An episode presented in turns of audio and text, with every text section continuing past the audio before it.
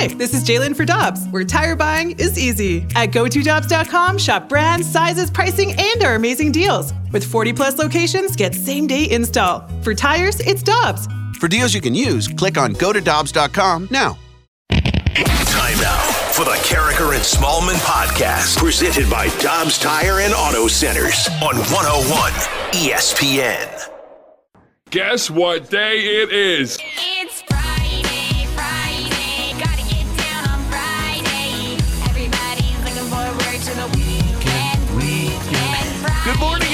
Everyone. Welcome to Karraker and Smallman on a Friday on 101 ESPN. It's 701. Your time check brought to you by Clarkson Jewelers, an officially licensed Rolex jeweler. Randy Karraker and good morning, Michelle Smallman. How you doing? Good morning, Randy. I love that you're singing along to Rebecca Snapping Black. my fingers. Yeah, fired up. We're all kind of smiling and bopping our heads. It's a good Friday here in St. Louis. It really is. Boy, are the Cardinals hot. And I go back, Michelle, to when we were doing the show right at the beginning of that series against Washington. The Cardinals had a pretty easy schedule coming up. The only real challenges were going to be the Yankees and the Milwaukee Brewers. And I was hoping the Cardinals would go 19 and 7. They have finished that stretch now by going 20 and 6. So And they were six- listening. Six games ahead in the division. I know. I can't believe, Randy, that earlier in the year, or even right before the trade deadline, if we were talking about is this team good enough to add to? Is this is this team really good enough to make a run, or even compete for the division, or even win the division? And now here we are talking about the Cardinals really separating themselves from the Brewers, becoming a legitimate World Series contender. We're talking about Albert Pujols becoming peak Albert Pujols again, chasing 700 home runs. We're talking about Adam Wainwright and Yadier Molina going for the all-time battery record, and we're talking about Paul Goldschmidt not only being the National League MVP as he competes with mm-hmm. Nolan Arenado for the title, but potentially winning the triple crown. Life came at us pretty pretty fast. It really has come at, at us pretty fast. And it's amazing to think, Michelle, this weekend, the Cardinals get to test themselves against the defending world champions. And rather than trying to to keep pace with the Brewers or trying to secure a wild card spot, here are the Cardinals trying as they might to match themselves against the defending world champions who are one of the best teams in the league this year. And the Cardinals have been red hot, but take that momentum and show what you can do versus the defending champions. Yep. I think that they if I'm the Cardinals, Randy, I'm looking forward to to this test. I'm looking forward to not playing the Cubs or not not playing teams that I know that I should beat up on easily. Mm-hmm. I, I want to prove that we are a team that can actually be in the World Series conversation. We are a fun fact show, right? We love fun facts here. back on July 30th, way back on July 30th. Are there 31 days in July? Yes. Okay, I just want to make sure. Matt so we've had 25, uh, we've had 26 days since July 30th. On July 30th, the Cardinals were four games behind the Brewers in the National League Central. Today, 26 days later, they're six games ahead. Wow. and you know how Paul Paul DeJong last year said, I don't know, the Cardinals just we we historically get hot in August and September. That's what we do. And you and I had the conversation with Yes, that that has happened, but you can't rely on that. You just can't mm-hmm. assume that you're going to be able to find that gear all the time. Early in the season, you want to make sure that you're treating every game as if it was August and September, so you don't have to put yourself in that position. But here they are again. It's just in their DNA. Yeah, there's some magic formula there that nobody else can figure out. The Dodgers do it all season long. I know they really do. They're so good. But the Cardinals are pretty good when we get to August and September. Yesterday, the Cardinals put a couple of runners on with one out in the first inning in Chicago for the red hot, uh, my bad, Corey Dickerson. Our bad. Dickerson, another base hit. He's nine for his last nine. Here comes Donovan. One to nothing Cardinals. Corey Dickerson is on fire. He wound up getting to 10 for 10. And Michelle, I, I tweeted, I spent three and a half months saying, okay, this guy's getting DFA'd. He's when, when- when he comes off the IL, he's getting DFA'd because Yepez will be here and Donovan's here and Nootbaar's here and the Cardinals have all these players. And lo and behold, here's Corey Dickerson going 10 for 10. 10 for 10. He becomes the 11th baseball player in the expansion era to go 10 for 10 in consecutive at bats. Unbelievable. Incredible. So the Cardinals up 1 nothing. They make it 3 nothing, but in the bottom of the second, an error by Tommy Edman allows the Cubs to score their first run. Then Chicago put runners on second and third with two out for Christopher Morel. The one two. Burrell off the glove of Edman. Stays with it. Throws. The stretch. Got him. It's incredible. Tommy Edman Paul Goldschmidt, incredible here at Wrigley. He robs Morel of a base hit, and this takes two runs off the board. And the stretch by Goldie is sensational. Third baseman Tommy Edman with Nolan Arenado getting the day off just comes in and plays Gold Glove defense himself. And we talk a lot about the excitement that we've been seeing out of the offense. We talk about Jordan Montgomery coming in and really fortifying the starting, the starting pitching. It's almost as if we're taking for granted how sensational the Cardinals defense is because this has been their calling card for the past two years. But whether it's Nolan Arenado and Goldie and Adam Wainwright breaking that play mm-hmm. down in such vivid detail, or what we saw yesterday, this team is so fun to watch defensively. There's a play every day. Every day. much. And even though they're making errors, and I think they've made errors now in six straight games, they're still making great plays defensively. So you've got the Cardinals up by a score of three to one, and then one guy expands the lead in the fourth, sixth, and eighth. The next to Paul Goldschmidt. Goldie lines it fair past Patrick Wisdom and into right. One run is in. Here comes another. Goldschmidt has driven in numbers 101 and 102 to extend the St. Louis lead. Goldie rips it out to deep left and a long one. Number 32 for Paul Goldschmidt, and now the leader in runs batted in in the National League. Donovan at first base, and Goldie sends one out to center. Velazquez back, another over the 400 foot sign. His second home run today. One back now. The home run lead of the National League. There's a scene in The Natural where Max Mercy, the baseball writer, says, does whatever he wants doubles, triples, home runs, whatever he wants. and that's exactly what Paul Goldschmidt is this year. He's Roy Hobbs. It's it's every it's like a hit, another hit, a home run, another homer, another homer.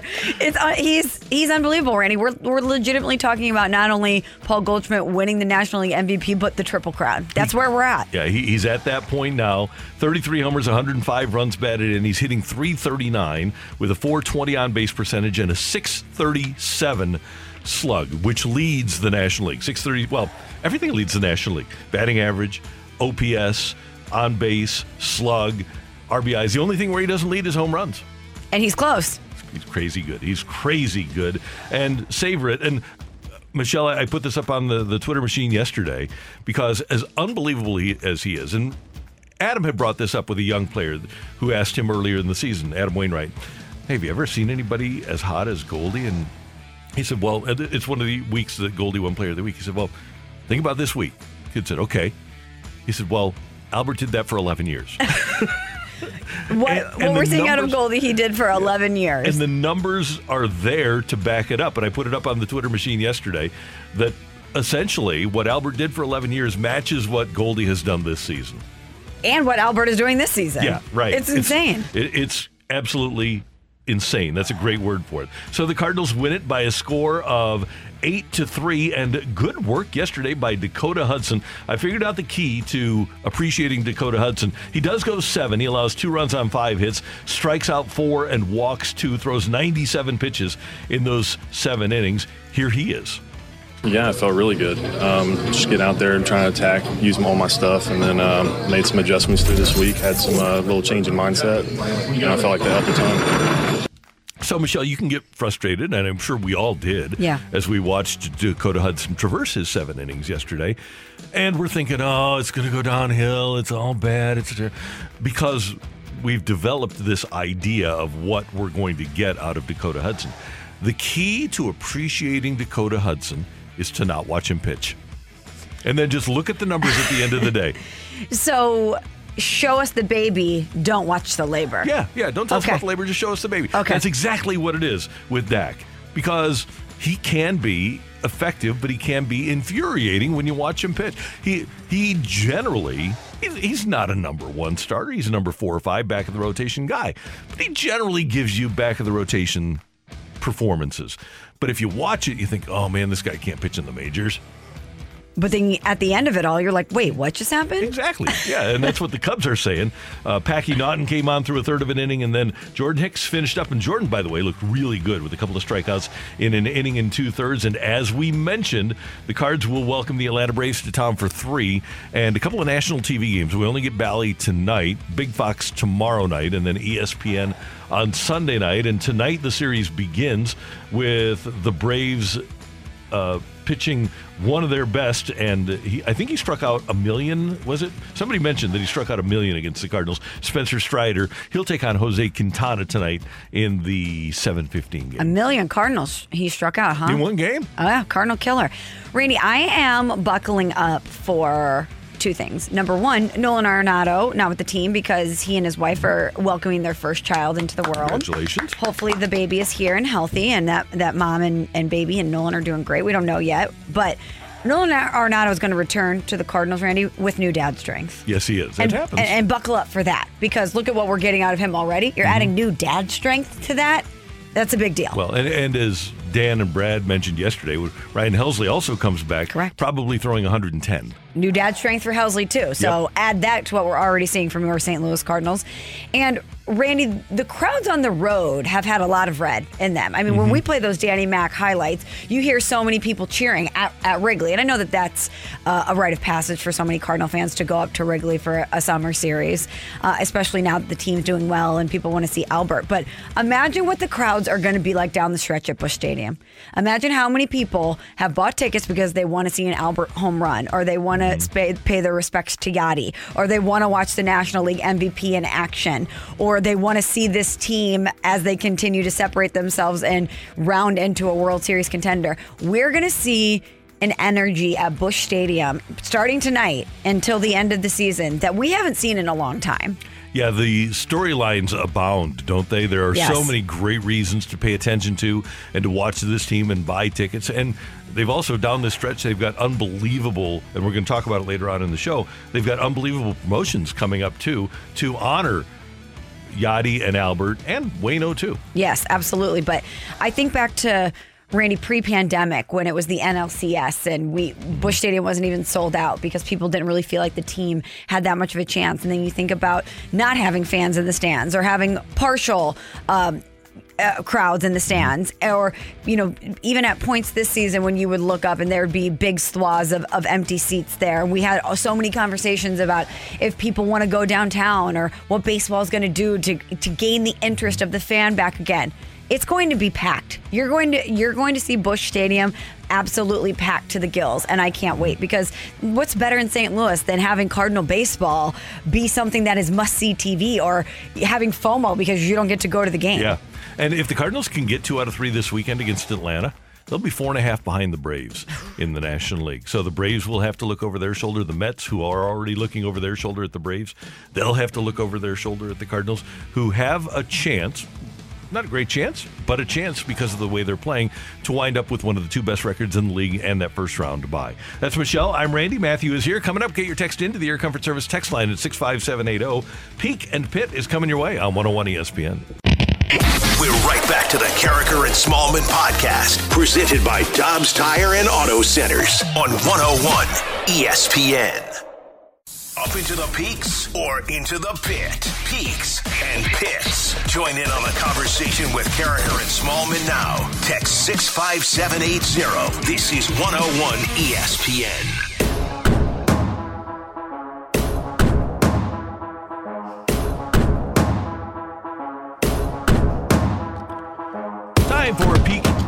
Pit here, peak and pit actually here on 101 ESPN because we've got both. You've got your peak of the week and you've got your pit of the week. Get your text into the Air Comfort Service text line at 65780. We'll let Michelle start. Get going. What do you got? My peak Randy is Cardinal baseball. How hmm? fun how fun has this been to watch this team? Every night you you want to make sure that you're watching this team and every night it seems like something spectacular happens in the games. They've been a peak for sure. Absolutely. Actually, uh, my peak, I'm, I'm distilling it down to one game. I think one of my favorite games that I've ever seen was Saturday night. It was awesome. with the Albert two home runs and with the Arenado play and the the joy that the team played with and the fact that they scored 16 runs on 18 hits. and it was just good, clean fun. And the Cardinals rolled over the Diamondbacks. Uh, I, I think as I look back on this 2022 season, until we get to the postseason, that will probably wind up being my favorite game of the year. That was an awesome game. It had everything. It had every component. Yeah, that was a that was a great game. Uh, Randy, I don't really have many pits this week. Life is pretty good for your girl. So I guess my pit is that this morning we're not talking about an Albert Pujols home run. Every game, I expect him to somehow be involved. I expect him to somehow get an at bat, and I expect during that at bat he's going to hit a a home run. So every game that he doesn't hit a home run, it's a pit for me. First world problems here. It really is. So I'm along the same lines because we, we can't complain about the weather. No, it's all right? perfect. Things are going good. The, there there is no Blues news. There's no Rams victories yet to complain about and have Correct. that be a pit. My pit is that the Cubs figured out a way to shut the Cardinals out in one game. I'm upset that the Cubs were able to shut the Cardinals out in a game. That's my pit. How dare they? Unbelievable.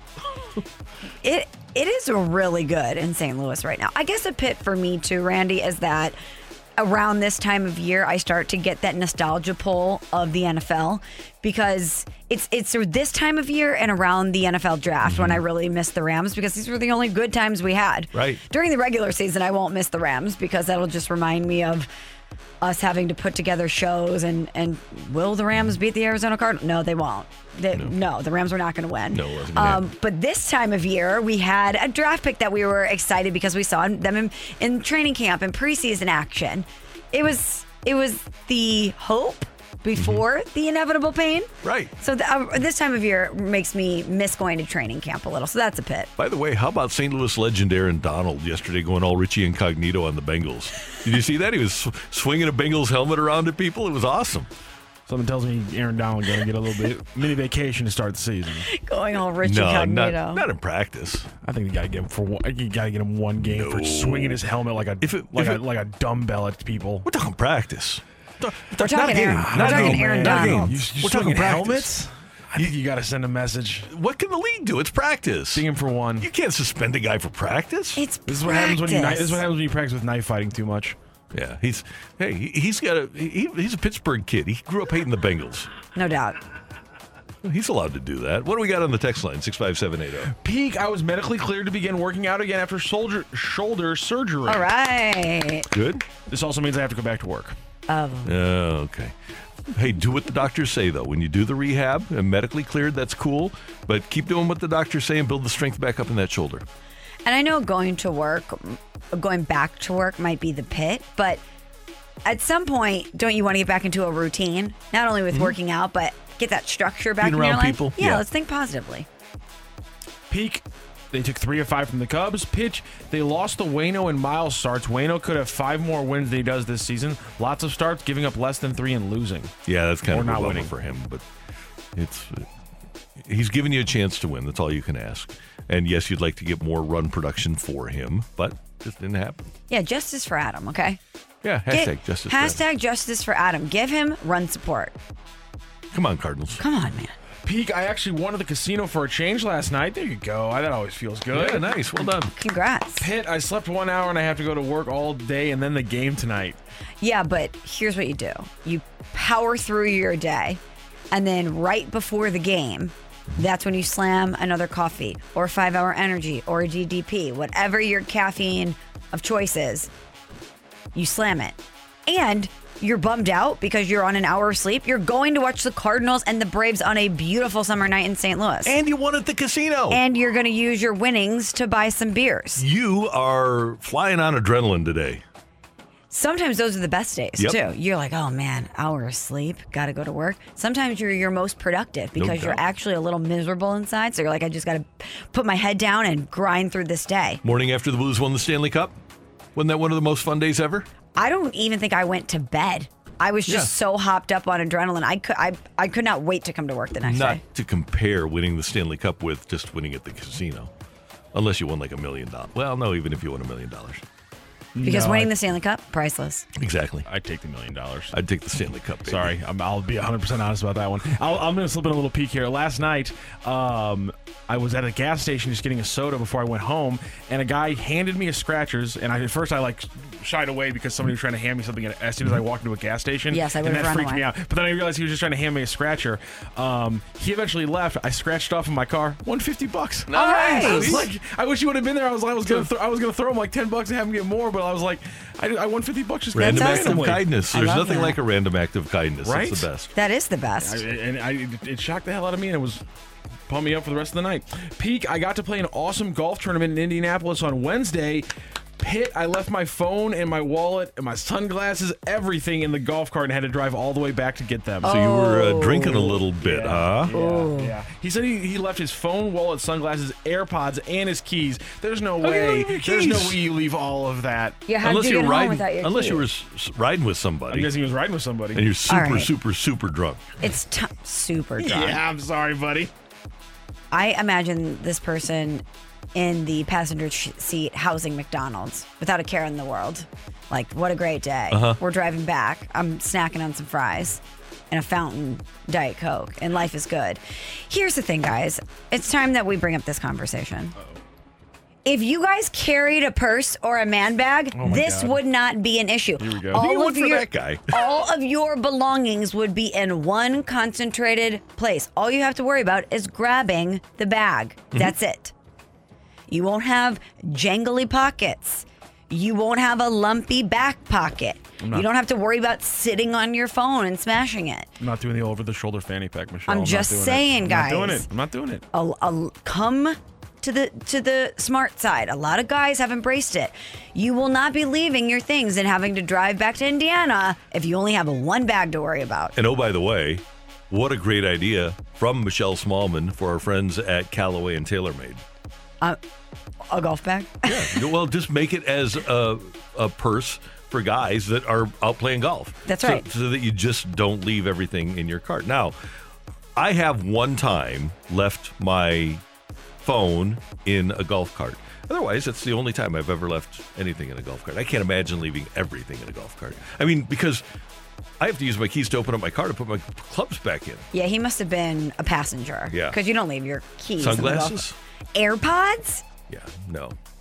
I feel for you though. One texter just said that's what the golf bag is for, and that's a really good point. That is true, but a lot of times you don't want to put all those things in the golf bag because you don't want. Well, I guess there's side pockets on the golf yeah, bag. Tons oh, of side tons of side pockets. pockets. So many side pockets. That's one of the pockets. reasons you buy the golf bag. Is is, is Yeah, that's true. This guy, what, what is he doing? What are you doing? We- I know well, we you know what probably he's had t- doing. too much sauce, but come on, man. I mean, that was. I would like to see what the cooler looked like in, in their in their cart. I'm just saying though, like this bag that I have, it's like Mary Poppins in here. You never know what you're gonna find in there. A granola bar, hand sanitizer. That's why women's purses terrify I have me. a ba- I have a back brace in there. I have. Oh, that's right. Yeah, you have- Yeah, you I'm trying to work on my posture, so I Yeah, bought a back brace. A back buddy, it's called. Uh-huh. But you never know what you're gonna find in a in a bag. Well, here's the thing about guys. Tide pen, Like, we could be driving along. grapes. And I'll say, You got any chapstick in your purse? You got some hand sanitizer in your purse? We just ask. we let somebody else carry the bag. But then what happens when you're you're, at golf? But then we're done. Or We're- what happens if you're Michelle, running errands and you're like, you know what, I could use some chapstick. We're guys, we're done. you know what we do? That's why they make uh, like mobile on the run. I need to buy a chapstick. And then you add it to the 17 chapsticks you already own. Exactly. Yeah, I understand. Peak. The Cardinals are rolling. Pitt. My dog broke two bones in her leg, and she has to have surgery. Oh, poor thing. That is the saddest thing in the world. oh my gosh. Dogs being injured Oh is the worst thing ever. I mean, little the dog with the cone is sad, but if you see a dog that has the little wheel Oh, yeah. contraption, oh, it just breaks your heart because you know they want to run free, they want to run fast, and they can't because they're in the wheel. They're in the wheel. What's it called? The wagon? I don't know. Yeah. I think that works. Yeah, you know what I'm talking about. Our most athletic dog, his name was Midas, and loved to play frisbee and would jump really high in the air. His vertical was probably two and a half feet. Wow. And he broke his toe one time, jumping up and then coming back down. Broke his he didn't have to have surgery, but we just had to shut him down for a few weeks. Poor guy. Yeah. That, that sad little He was a- whimper when he broke. so you when could take oh. him to the park though and throw the frisbee as far as you could throw it, and he would go get it. He and Goldens are, are great, except oh, you, you- okay, guys, I got hold on. Uh-oh. They're- um, Not everything is that great. Where's my phone? I've got a great. Too bad you don't have a bag because then you'd know where your phone was. I have no idea. Randy's searching frantically. I, I don't have. Okay, let's. Did you leave your phone at home? So, Do you want me to call it? Me, you tell me you have a you have a friend you've grown up with since you were like you were like kids together. Just a friend of yours. He shows up to the bar one night and he has a man purse, and your reaction is not at any point going to be some kind of level of ridicule. You're not you're not cracking a single joke on the man purse. No, I'm going to So, say unbelievable. you're smart and stylish. I just need to point this out, though. I don't have my phone. Randy, but, uh, it says calling mobile. It's not even connecting. oh Randall, what'd you do? Oh, probably down in the car. It's it won't even How do you- connect, Randy. How this did is you a walk problem. away from your phone for that I long? have no idea. But here's the thing. Yesterday, I get in my car after work and I hop in and I get a text from my wife who said that I was taking a sock out of Darby's mouth. Darby is our current golden. I opened her mouth and out pops a dead baby squirrel. Oh my gosh! She said, I can't believe that the neighbors haven't called 911 because of my screaming. So Darby, who steals socks on a regular basis, and Joan was doing laundry, so she thought, oh, Darby had a sock. Opens it up, and then she screams for Patrick, our son, to come and pick up this dead animal Oh that Darby gosh. has taken. Apparently, the, because it was a golden that had the dead animal in its mouth, it wasn't destroyed or anything. It was just a dead baby squirrel. So Just yeah, that hanging happened. out in her mouth. Yeah, had it just and hiding it like she, she she thought she was being really cute. She she does like she'll put a sock in the back of her mouth and then have one of her toys in the front, and then she'll come and she's got that look in her eye and she's wagging like like the little mini wag like I'm being naughty. And this was one of those situations where she was being naughty with a dead squirrel in her mouth up on our bed. Oh my gosh, that's a pit for sure. Oh. Good for her. I thought it was kind of fun. Dead baby squirrel in your bed. I understand why mm. some people aren't dog people, but that's hilarious to me. Thank, thanks, Matthew. Thank you, Randy. And thanks for your text. We do appreciate them. Jay Delsing joining us to talk some golf. The BMW Championship coming to St. Louis in 2026. How cool is that? That's coming up on 101 ESPN. We're right back to the Karraker and Smallman podcast, presented by Dobbs Tire and Auto Centers on 101 ESPN.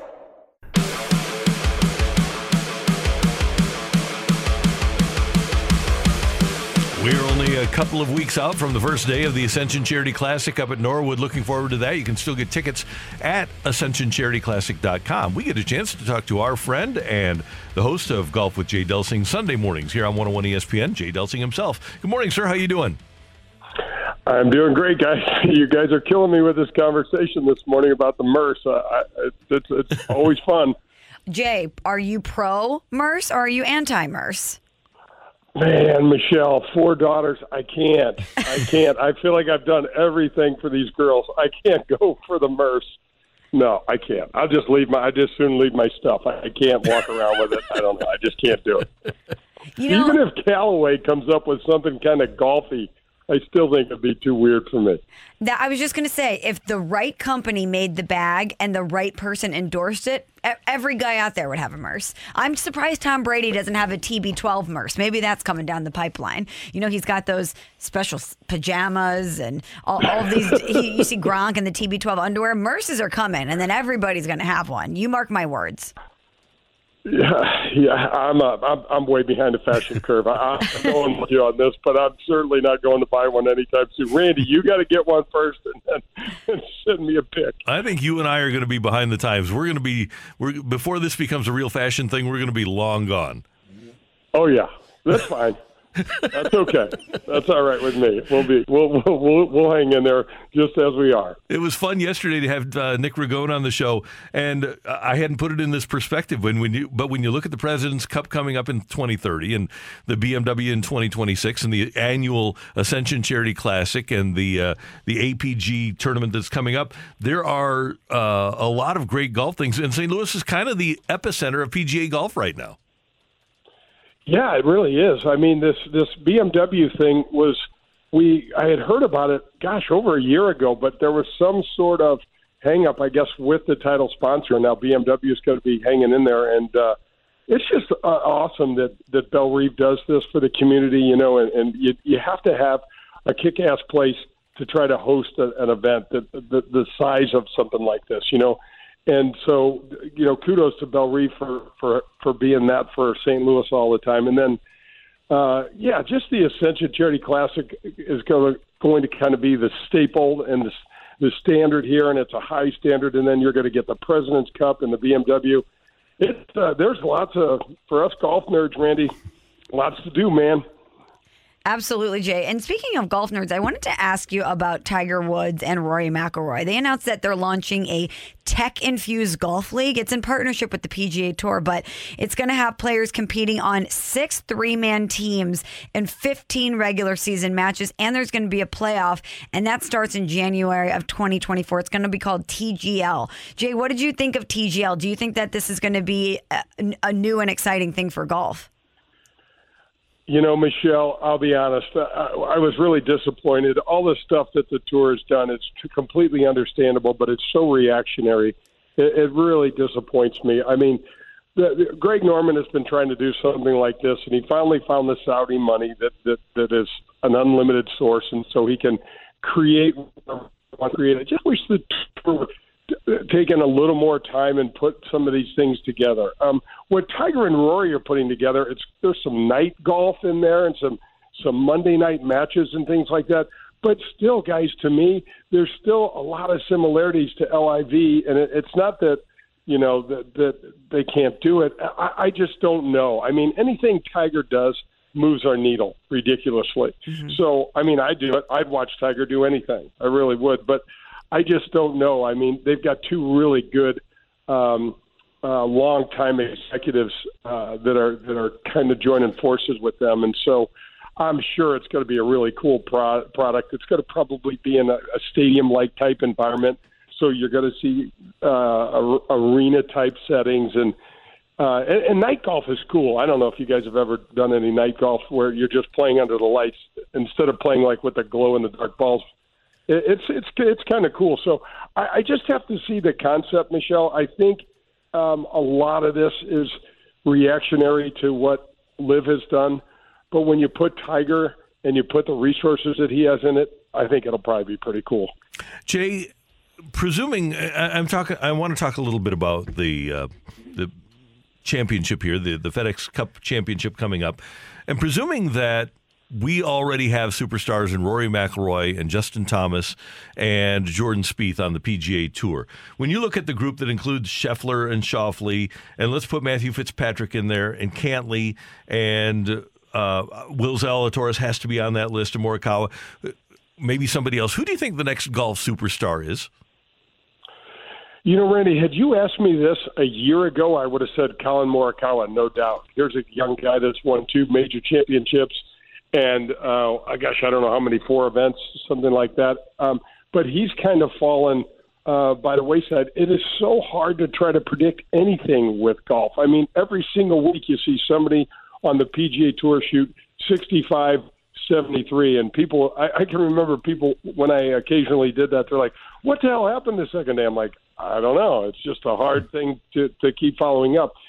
The the the person that has really surprised me has been Zalatoris because um, he, he basically, if you remember, two years ago he didn't even have a tour to play on.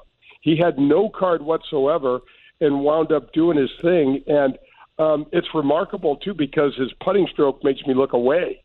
It's got more. It's it, looks a little like Charles Barkley's downswing. You look, you know, there's a hitch and then there's a stop, and but the ball rolls well and he knocks a lot of those putts in. So I'm going to actually probably say, and it might be a dark horse, but I'm probably going to say uh, Zalatoris because what he does, the ball hitting that he has, is it really, really plays, and um, he's figured out a way to get the ball in the hole. So um, I'm going to go with Zalatoris.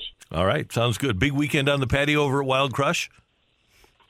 Oh my gosh! It finally got weather that you know it doesn't feel like somebody tossed a wet blanket, a hot wet blanket on you, and, and yeah, our patio's been rocking, you guys, and uh, we have live music tonight. And uh, yeah, come on out, have a glass, have one with us, and uh, maybe two with us, and, uh, and and check out our patio. That would be awesome. Jay Delsing sounds great. We'll hear from you on Sunday morning. Who do you have on the show? No guests this week. Okay. Burley and I are just kind of breaking this down. We we're, we've had Mike Tirico and Mark McGwire the last two weeks, and and uh, I got a lot of requests for people saying we need you to you know break down what they said. I'm like, gosh, I, I, it surprises me. But we're going to do a little bit of that and try to break down a little bit of the LIV stuff. Sounds great. We'll talk to you soon. Thanks, Jay. Have a great day, guys. Thank you. you. See you. That is our friend Jay Delsing on 101 ESPN coming up. Get your text into the Air Comfort Service text line 65780. We'll have a little take it or leave it coming your way. We're right back to the Karraker and Smallman podcast, presented by Dobbs Tire and Auto Centers on 101 ESPN. Take it or leave it. Give us your feedback now by texting 65780. It's Take It or Leave It with Karraker and Smallman on 101 ESPN. Powered by Gloria Lou Realty. Visit GloriaHasTheBuyers.com and start packing.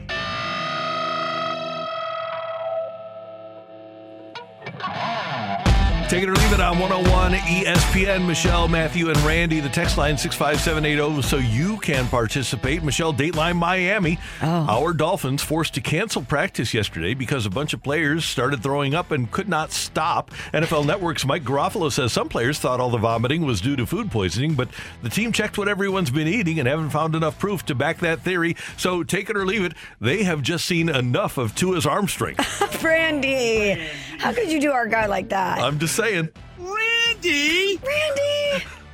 We can't do Tua like that. You that. taking it? Tyreek Hill said that he was the most accurate quarterback he's ever seen, right? But he might be throwing it five yards accurately. He's still the most accurate quarterback that Tyreek Hill's seen. But that makes hey, hey, those five yard outs they make me throw up the. Hey, Chad Pennington won 10 games throwing 12 yards at the at the I'm just furthest. saying. I'm just saying that uh, I think Tua's arm strength might have caused a few Dolphins players to throw up.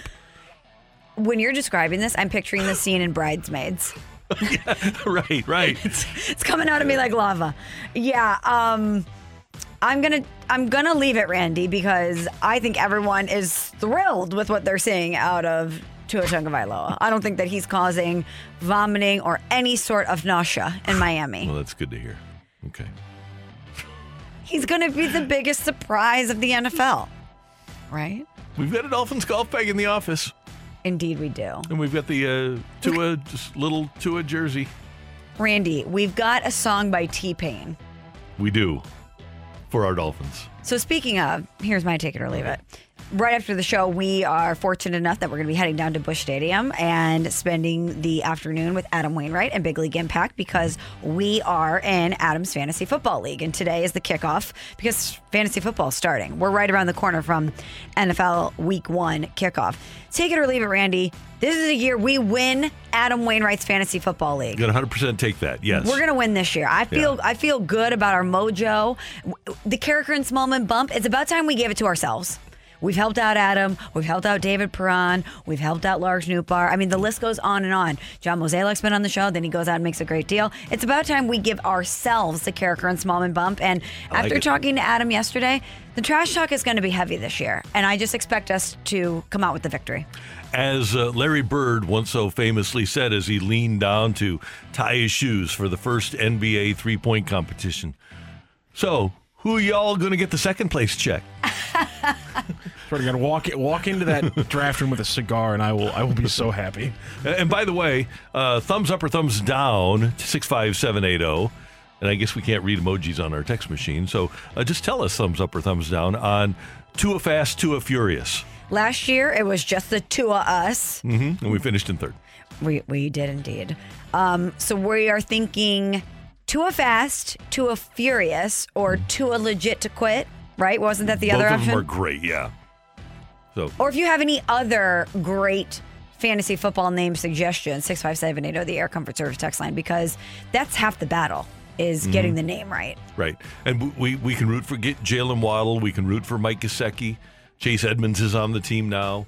Uh, so if you have a Dolphin, maybe a creative Dolphin name, we'll consider everything. Or something with Karraker and Smallman. Yes, absolutely. Just get, get those those brain juices flowing on a Friday. Help us out. All right, let's flash forward to the month of October. Okay. Take it or leave it.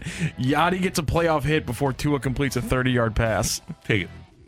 Uh, I'm gonna leave it because Tua is gonna come out week one slanging that rock. So he's gonna have like what have shoulder surgery by week two. I don't know, guys. Come on. Sorry, I couldn't help it. I'm trying to be supportive. He's our quarterback. That's my quarterback. Right? Okay. So at the moment, we're still on the Dolphins bandwagon until they lose a game. Do we have a second team that we're ready to jump ship to? And why is it the Buffalo Bills? Uh, can't go with the Buffalo Bills now. Why? Because They've- they're in division? They've got some issues that they're dealing with. Yep. But we can't pick the Packers. We certainly aren't picking the Rams. Well, we'll. Uh, I love the Bengals. You know Joey B's my guy. Yeah. Well, let's just But they went to the Super Bowl. That feels like bandwagoning. yeah. Uh, until something really serious happens, like the owner gets suspended or something, we'll just stick it to it. What? Why are you laughing? All right. Oh man. Fair enough. All right. All right. Take it or leave it. A non SEC team wins the national championship in college football. Leave. I think we can leave this. Leave. Yeah. Unless you're an Ohio State fan, you're leaving that. Yeah. By the way, I forgot about why we're not cheering for the Bills. Yeah. It just I, Yeah. I remembered the headline. Yeah. So yeah, no, we're out. We're out. Josh Allen, love you though. Yeah. Take it or leave it. Uh, Paul DeJong is the Cardinals starting shortstop next season. I'm going to take it. So help me. It better not be. I mean, what is it going to be? Edman then? Yes. Yeah, that's what I was thinking. Better teach Nolan Gorman how to play some serious second base. But don't you think he's gonna work on it all off season and come back in the best shape of his life? Oh yeah, I think They, so. they really like the developments Yeah. they've seen. You've got nine million dollars invested in Paul DeJong, and you, Masyn Winn's going to be your shortstop in 2024. So, uh, logic and history leads me to believe that Paul DeJong will be the shortstop next year. Okay. Ta- uh, where do we go here? Sorry. Um, take it or leave it. The Blues have four defenders that score 10 plus goals each. Leave it. Four defenders that scored So 10 we're talking. Krug, Parayko, Faulk, Faulk. Perunovic on the power play. Um, or Leddy. I'm going to leave it. I'm gonna leave that too. Yeah, Nick Leddy's just not. He's just he's not a scorer. Scandella? No, maybe. Yeah, if Mark, okay, if Scandella, if Scandella scores ten goals this year, I'll never question a single thing Doug Armstrong does ever again. Not even a whiff. I'll let a guy just completely suck for an entire year, and I still will not question anything. You know, we're naming everybody. I might as well throw This- his I mean, Lord Almighty, if that happens. He uh, actually has even tried to uh, move on from Marco Scandella. No one wants the contract. respect. No one wants the contract. Right. Uh, take it or leave it. The Cardinals sweep the Braves. Leave. Leave it. Love it. Love the idea. The love the Cardinals thought, but- win the series against the Braves. Take. Okay, I'll take it too, just because. At it's fun. home. I did not like Take that it. reaction. You did. You did. There was no. There was not a lot of enthusiasm or positivity there, Randy. By the way, Nick Leddy in his career with three 10 or more goal seasons. Okay. I'm looking at these fantasy football names. Mm-hmm. We do have the BLIS, the best listeners in sports. What do we got? I'm going you to compile them and I'll read some maybe during your Killing Me Smalls later in the show Okay. because we have got some amazing contenders coming into the Air Comfort Service text line 65780. Love the creativity. Thank you, Matthew. Thank you, Randy. And thanks for the texts. We do appreciate them. So the Cardinals take on Atlanta for three games this weekend. Is this a legitimate Cardinals test uh, in regards to their World Series quality? That's coming your way on 101 ESPN. We're right back to the Karraker and Smallman podcast, presented by Dobbs Tire and Auto Centers on 101 ESPN. A fresh perspective on the day's biggest stories. It's Karraker and Smallman's Fresh Take. Brought to you by Schnucks Rewards. It pays to shop at Schnucks. Download the Schnucks Rewards app today.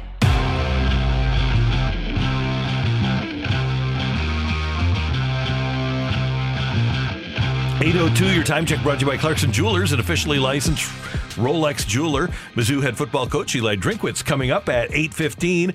Cardinals getting ready to take on the Braves in a three game series this weekend. Atlanta is thirty game for 500, 78 and forty eight. Michelle, they've won eight of their last ten. They've done so by going three and one against the Mets, two and one against Houston, and then three and zero against the Pirates. So uh, five and two against two of the best teams in all of baseball. Twenty two and ten since the break. 16 and 7 in August. And they, in addition to being remarkably consistent, they just have a really good, balanced team. The Cardinals will have their hands full this weekend, but I love the idea that the Cardinals, playing as well as they are, are getting an opportunity to play against the best right now. They're the world champions because they aren't going to get many opportunities like this the rest of the season. No, and it's going to be a good barometer for them to really realize what they have because it's easy. It's seemingly easy to beat up on the opponents that the Cardinals have been facing. But Randy, since the All Star break, when they've faced quality opponents, what did they do? They swept the Yankees. Mm-hmm. They took two or three versus the Brewers, and they should have swept that series as well. They lost that Saturday night game in extras. Should have won that game, and they could have swept the Brewers too. So even though I look at the Braves and I don't think the Cardinals are going to sweep the Braves, I think that they are in a position where they really should show what they're capable of this weekend. Now, the Braves have not had one of their best pitchers, Mike Soroka, for a couple of years. He may come back for the last month of the season, but they made the trade for Jake Odorizzi and Ian Anderson, who was, as you know, a stud for them last year in the postseason. He actually got sent down because his control was just so off, and they're trying to get him straightened out before September. So this weekend, we'll see Spencer Strider, who is one of the candidates for Rookie of the Year in the National League. He'll be opposed by Jose Quintana tonight. Then Charlie Morton, who's back on the beam and pitching great for Atlanta. He'll be opposed by Jordan Montgomery. What a great pitching pairing on Saturday night at the ballpark. And then Sunday, uh, it'll be Odorizzi against Adam Wainwright. Looking forward to all three of these pitching matchups. And Jose Quintana has been a good pickup for the Cardinals, but Jordan Montgomery has been a revelation. You certainly like your chances uh, when he's on the mound, and you know what Adam Rain- Wainwright's going to do, especially uh, on a national showcase, Randy, on a Sunday night. It's going to be great to see him go out there and, and do his thing for a national audience. But that's the, the thing right now is. And maybe, maybe come Monday, I'm going to be singing a different tune because maybe the Cardinals will not show up against the Braves the way we're expecting them to. But as we enter this series, I think the Cardinals can hang with anybody. And Michelle, I get the sense that this team, and this is not based on a large body of what we've seen, but I, I think this team appreciates where they are in regards to Cardinal history. To see all those guys out on the bench when the 82 team was paraded around uh-huh. the field, and to see the way they reacted on opening day with all the red jackets. And here we are. It's Hall of Fame weekend. Matt Holliday goes into the Cardinals Hall of Fame tomorrow. Tonight, fans will receive the Yadier Molina and Adam Wainwright hat. Mm-hmm. So there's a little bit of Cardinal history. By the way, our friend Tim Convy and Ludo also playing at the ballpark tonight. That's right, so yes. Ludo night at the ballpark. Get your T-shirt there. And then tomorrow night, you've got the uh, Hall of Fame weekend continuing with a Matt Holliday T-shirt giveaway. I just have to believe that with the reason that especially Arenado and Goldie came here to see all the history on display, past meeting the present, because you're seeing the, the history that's being made now. History meets today. Yeah, exactly. With Yadi and Wayno and Albert. And then you see Matt Holliday come back and how much, even though he played for the Rockies and uh, played for the Yankees for a year, his anchor is St. Louis. It's got to be pretty cool, I would think, for Cardinal players, especially veteran guys, to see the appreciation that the older players have for coming back here. And the, by the way, the stadium is going to be jam packed this weekend. I was just going to say that as much as it's so cool to see Cardinal history on display and see St. Louis give adoration to those guys and what they meant to our community and to the organization. I think guys like Paul Goldschmidt and Nolan Arenado wanted to come here because of what they're going to have this weekend a packed Busch Stadium where every pitch matters, and you have fans that are, are living and dying by the outcome of these games, and a team that's in a position to actually contend for some hardware. I mean, Jordan Montgomery is coming from the Yankees, and obviously they have a rich history, but over the past few years, they haven't been in a, a position like the Cardinals have been to really go for it. They're they're a really good team now, even though they've been scuffling a bit this mm-hmm. month. But the reason that Paul Goldschmidt and Nolan Arenado want to come here is because of the state of the team right now, because they really wanted a chance to be able to go for it. And I wonder too, Randy, Nolan Arenado, as we mentioned earlier in the show, out right now because he and his wife are expecting the birth of their mm-hmm. first child. Maybe the child's here already. We're waiting on that news, but. I wonder how long he's going to be out and how that might impact the, this series as well, not having Nolan Arenado there. Well, one of the things the Cardinals have developed over the course of this season is depth. Who would have thought at the beginning of the year that, aside from you, the Lars Nootbaar would be the factor that he is? I did pick him as Yeah, the Cardinals have a magic Yeah. guy. So But Brendan Donovan continues to to take really good at bats and play well at third. You can move Tommy Edman over to third. He can play well there, and he's done things offensively over the course of the last week. Not that you want to try to live without Nolan Arenado, but I think you can, and I think it's another great opportunity for the Cardinals to display their depth against the best of the National League East offer. And as long as we're talking depth and doing a little shout out corner here, how can we not shout out Corey Dickerson? And, and you want to talk about things you didn't see coming? Who out there expected Corey Dickerson to go 10 for 10? Nobody. Nobody. But shout out to him. He's been absolutely on fire and had been a huge reason for this Cardinal success over over this uh, this dominant stretch. So there's reason, even if you don't have Arenado in the lineup this weekend, to hope and I would say expect because of the pitching that the Cardinals are going to be able to compete with Atlanta. And the, the thing you don't want to do is, and, and I don't think the Cardinals are even capable of doing this, getting blown out three games. 1996, yeah, they did. But you don't want to get blown, I know, bad memories. You don't want to get blown out three games in a row. And I, I really do think that this Cardinal team, even though they have been playing a lesser schedule, I think that they're a good enough team that they can contend with playoff teams on a regular basis. And Atlanta is a great test. So do you think they win the series?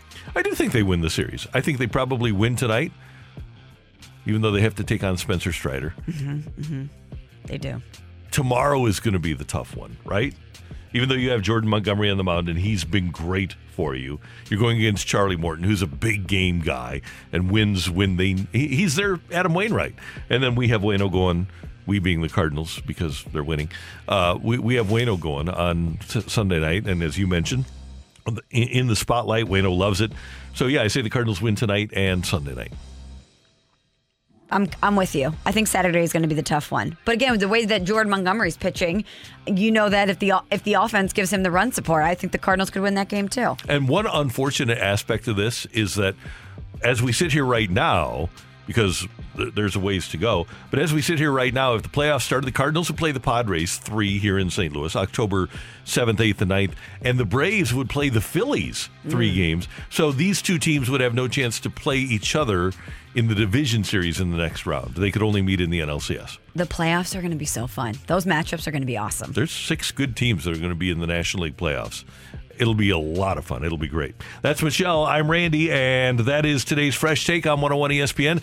Coming up, we are less than a week away from the opener for Mizzou against Louisiana Tech. Going to find out how Eli Drinkwitz thinks his team is stacking up right now. Next on 101 ESPN. We're right back to the Karraker and Smallman podcast, presented by Dobbs Tire and Auto Centers on 101 ESPN.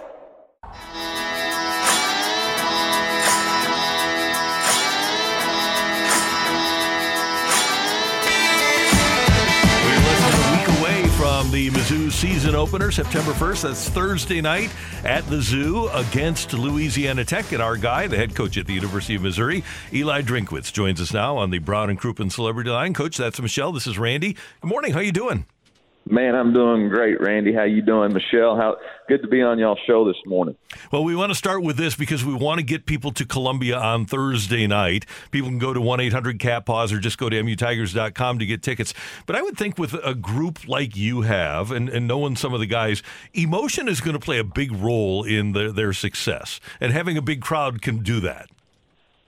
Yeah, I mean, look, you you come to the University of Missouri uh, to represent the six and a half million people of this great state and put on a show for the fans. And um, you know, we've got a great contingent of of in-state players and out out of state players, but we need your support. Not everybody wants to see a winner. Well, you contribute to winning. Like I've said a couple of times, we're better together. You know, we're better when uh, the football team has that con- uh, connectivity to our, our fans in the stands and, and really hoping for uh, an electric atmosphere at Faurot on, on uh, Thursday night. Well, coach, when fans show up to watch your team, what sort of identity will they will they see? Tell us what you've learned about your team in training camp. Well, I, I think you'll see a connectivity amongst our team. I think they're going to play for each other. I think there is a, a genuine love and care for, for each one of their teammates. I think you're going to see a physical football team, a team that likes to hit, uh, and a team that plays with undeniable effort. Um, and you know, the rest of that identity will be displayed based on how we play. You know, um, I, it needs to be a smart uh, football team. It needs to be a disciplined football team. Um, but those things show up when you play and, and on games, and and um, so we'll find out on Thursday night about those those aspects. Can you teach a player to like to hit, or do you have to recruit players that like to hit? Now you you got to recruit players that like to hit. I mean, if they don't, if you're in this league and you're at this level, you've got a certain uh, certain amount of toughness and physicality to you. It's not really a, a, a concern for me. Like, oh man, I don't know if these guys are going to want to hit. But they like to have contact. They like it. One one thing your team is not going to be devoid of, coach, is leadership. Eight captains for your Mizzou Tigers. Why so many? Well, I mean, is it more better? I mean, come on, is it more better? Um, you know, I, it, it was one of those things. You know, we've had we got a lot of guys that have been here a long time under our our leadership and, and, and in our program, and and um, you know, our team recognizes that captains display the highest standard of what it means to be a Mizzou Tiger and the core values that we have. And I think when you talk about and when we voted, and these were player led vote, this has nothing to do with coach. They nominated and vote. I think there's a um, hey, these are the men. It, there's no there's no limit. There's no cap on leadership. I don't believe. I don't think that says well, you after you get a certain number, you can't have any more leaders. You know, these were the eight guys that they felt like, hey, they represent the highest standard. They're going to put their um, their personal feelings aside for the betterment of our team, and so that was that was exciting for me. I was really fired up about it. Eli, obviously, like you said, you have a lot of players that have been around, so you knew the team heading into fall camp pretty well. Did anybody step up and emerge that may have surprised you from the beginning of camp to the end of camp? Well, I, you know, we have uh, some guys that we've been around here a lot. We've we've also got guys that have transferred in. So I think there's been both. There's been some transfers that have really come in and thought, man, they they're playing ab- above the standard that we kind of expected. Christian Williams being one of those guys, Josh Landry being one of those guys. Um, you know, the, the, but the, there's some other guys like Connor Tollison at the center position or uh, uh, Cody Schrader at the running back position who've really stepped up and expanded their roles in, in uh, our ability to count on them. And you've talked a lot, uh, going all the way back to last year, about the depth of your receiving core relative to what you've had here in the past. How deep is this group of receivers? You know, I feel like we're six deep. I feel like there's six guys that at any moment can be on the field, and we feel very confident in their ability to make plays for us, being there in tough situations. Obviously, um, you know, the more depth you have, the, the more opportunity that you can challenge uh, the opposing team uh, with consistently attacking and throwing the football. And so, you know, I, I, we'll see. It, a lot of it's all chatter right now. I'm kind of to the point now where it's about time to prove it, and uh, our team needs to go out and prove it on Thursday. Well, let's talk about your opponent, coach. What sort of challenges does Louisiana Tech pose? Well, the first challenge is we don't know what they're going to do. I mean, you got an offense, defense, and special teams that you've never seen their players in that scheme before, and so it, that's a real challenge to not be able to have tape and say, "Hey, this is this guy's technique. This is what he does." They have returning starters, but they don't have them within the the framework of what their scheme has been, and so that's a really difficult challenge. You know, this is a team that played. Uh, you know, they didn't go to a bowl game last year, but I think they got beat by Mississippi State by maybe two points. Uh, had a chance to beat NC State, which was a a nine win team last year, and then got beat on a hail mary versus SMU. So they're not going to be intimidated. Um, they're going to come in there with the expectation that they can they belong on our field, and so we're going to have to go out there and prove it and beat them. Coach, uh, we've talked before about you being in the same division as the national championships champion team. So they want to come into Louisiana Tech wants to come into Mizzou and prove that they belong on a field with Mizzou. How close is Mizzou being able to be? How, how are close are you to being able to go on a field with Georgia and and competing with Georgia? I have no idea. I don't have any idea what they have. Um, I know that we have a team that's going to be competitive. I feel strongly about our ability to compete this year, but every game takes a life of its own, and and uh, you know, I don't know. My assumption would be we're better, um, but Kirby's stacked about six top ten, cl- top five classes in a row, so we got some work to do. Hey, we've talked to you in the past during the offseason about your diet. One time you were working on an oatmeal diet. And Yeah. you work a lot because you're the offensive coordinator and the head coach. You've got all these media duties. You've got to deal with uh, with the administration. So what's the season look like for Eli Drinkwitz in regards to taking care of yourself? Huh. Well, I'm a I'm a binge eater, um, so I do work out in the mornings. I'm, I, I get an, a. This kind of sounds braggy, but I get in here and I, you can't tell because my body has still got a dad bod, but I get in here every day and work out. Uh, get a weight workout four days a week. Get on the elliptical six days a week. Um, yeah, but the problem is I eat whatever I want, which is like cinnamon rolls and trash and and uh, I, I love good Crumbl cookie. You know, I've never turned down a, a Sonic Blast. So you know, a Blizzard from Dairy Queen when we're watching a Tuesday practice is is like the way to top off the day. So it's a it's a real balancing act for sure. You know what we call that, Coach? Playing for the tie. Yeah, exactly. We play for the tie. exactly. And when Yes. when you're eating, does that include any any Luther Burden chips? Yeah, I've been known to eat a bunch of those, um, and they're delicious. Hot honey barbecue. Who knew that was even a flavor? Um, but they they are they are tremendous chips, and and um, again, it's an opportunity to display. You know, you may not be able to go out and, and donate a thousand dollars to one of our players, but man, if you can go buy a bag of chips, um, that's a big deal. That's a big deal for our football program and our players, and it's a, really a signal to uh, to uh, recruits too, because there's some guys out there that maybe chose to go to other schools that are calling back and asking, can they get chips? Now, now you got you got to come to the University of Missouri to get put on display for the University of Missouri, and so that's uh, that, that's exciting for us. Safe to assume that we will see Luther Burden catch a pass in the first half of that game against La Tech, at least be targeted by Brady Cook. No idea. No idea. I mean, if he gets the opportunity, he gets the opportunity. Um, he, he's a really talented player, um, but he understands it's about the team, and and uh, we're never going to put anybody's individual accolades or, or success above the team. And so, if he has a chance to to help us because he creates a one-on-one matchup and the ball calls for him to go there, then absolutely. If they double team him on all night, then we got to run the ball, and uh, he's got to be the best double team decoy in the world. Eli, we're looking forward to it next Thursday night. La Tech visiting Faurot Field. It should be great. It should be a fantastic atmosphere, and we hope people make their way to Columbia. We always like having you on the show. Thanks so much for the time, and we'll talk to you soon. M-I-Z. Z-O-U.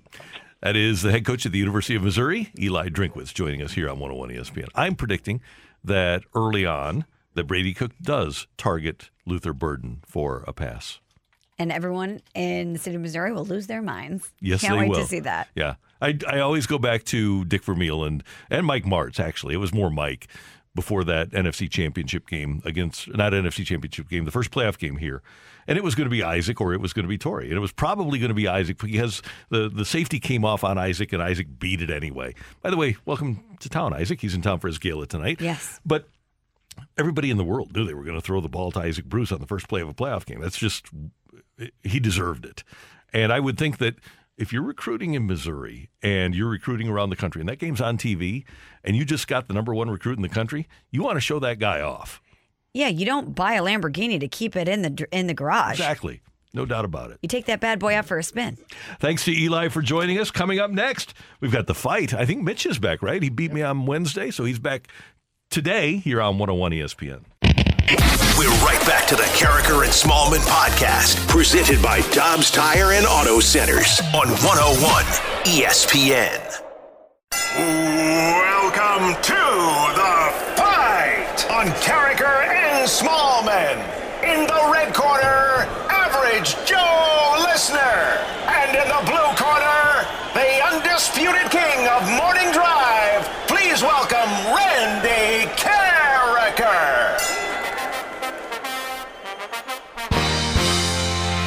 833 in St. Louis. That time check is brought to you by Clarkson Jewelers, an officially licensed Rolex jeweler. It's time for the Friday edition of The Fight. Yesterday, we had Kevin in, in studio to challenge Randy in the fight. He beat Randy on behalf of the wingding competition. But prior to that, on Wednesday, Mitch was Randy's opponent in the fight, and Mitch, Mitch actually beat Randy. But because we already had Kevin scheduled, Mitch was kind enough to take his second fight on Friday. So Mitch is back with us. He is hoping to win today and have a shot at the Hall of Fame on Monday. Good morning, Mitch. How you doing? Hey, pretty good. Are you ready to take on Randy again? I am. I'm a little worried. I'm going to be dealing with an angry Randy, but uh, yeah, Why do you, why do you think he'd be angry because he's lost two days in a row? the two in a row. Yeah, that's for sure. Yeah, yep. That's probably what you're dealing with, Mitch. I hate to bring, I hate to agree with you, but Randy does not like to lose, and he lost back to back, which is very rare. So you're going to have a beast on your hands today. I know it. All right, here we go, Mitch. Good luck. Question number one: Who is the last where? Oh my goodness, it's Friday.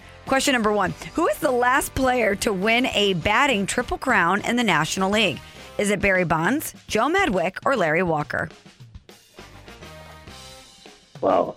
Um, let's go with Medwick.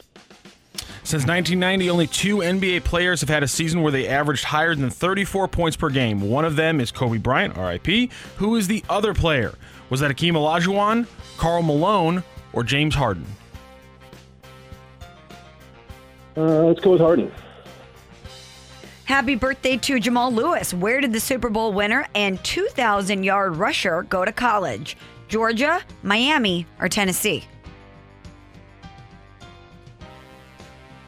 Let's go with uh, Miami. All right, and Chet, Chet Holmgren will become the fifth top three pick to miss his entire rookie year since 2006. Who is the only one of the previous four not to bounce back and earn multiple All Star selections in their career?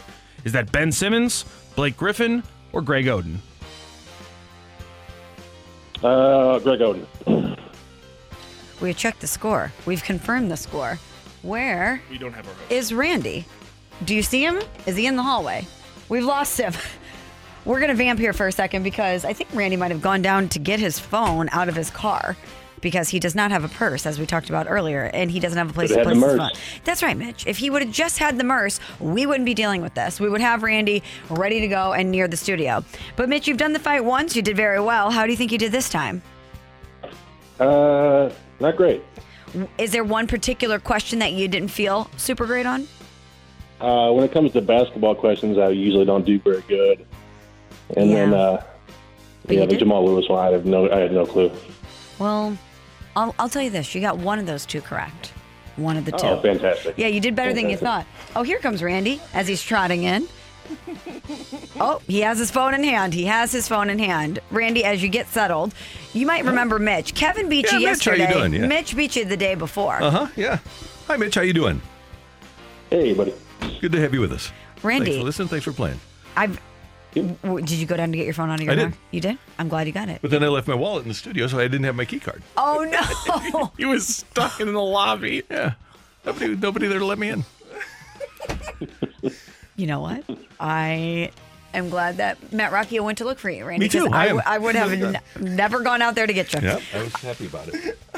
Are you ready to go, Randy? As ready as I'm going to be. I've never seen Randy Karraker run to a microphone before. This is amazing. Question number one Who is the last player to win a batting triple crown in the National League? I believe that was 1937, and that would have been Joe Ducky Medwick of your St. Louis Cardinals.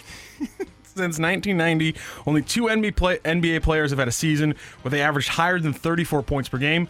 One was Kobe, RIP. Who was the other?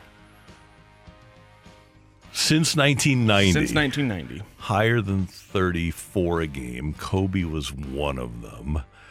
Um, 1990. I'm thinking Iverson might have been a guy. I'll go with the lifeline, though. Was it Akeem Olajuwon, Karl Malone, or James Harden? Oh, James Harden. Yeah. Happy birthday to Jamal Lewis. Where did the Super Bowl winner and 2,000 yard rusher go to college? I believe he went to the University of Tennessee, Knoxville.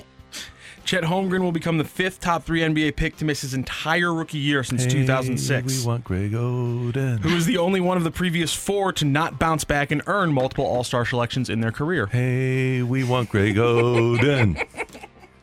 we got a song, I think. We haven't played that song in quite some time. Yeah, we got to get that going. Randy lost back to back, a rarity here on the fight on Karraker and Smallman on 101 ESPN. Did he lose three in a row? Is Randy going to sail into the weekend in a bad mood, perhaps a foul mood? Or did he get, did he get back in the saddle? Matt, ring the bell. Go crazy, folks! Go crazy! The winner and still champion of the fight, Randy Karraker. Just win, baby. I forgot what that sounded like, Randy. It's been a minute. Yeah, me too. I'm kidding. Randy, you lose two in a row and then you come back ferociously with the jack. Congratulations. Mitch, you did outstanding. You got three correct. It was a four to three victory for Randy. Yeah, I kind of saw that coming.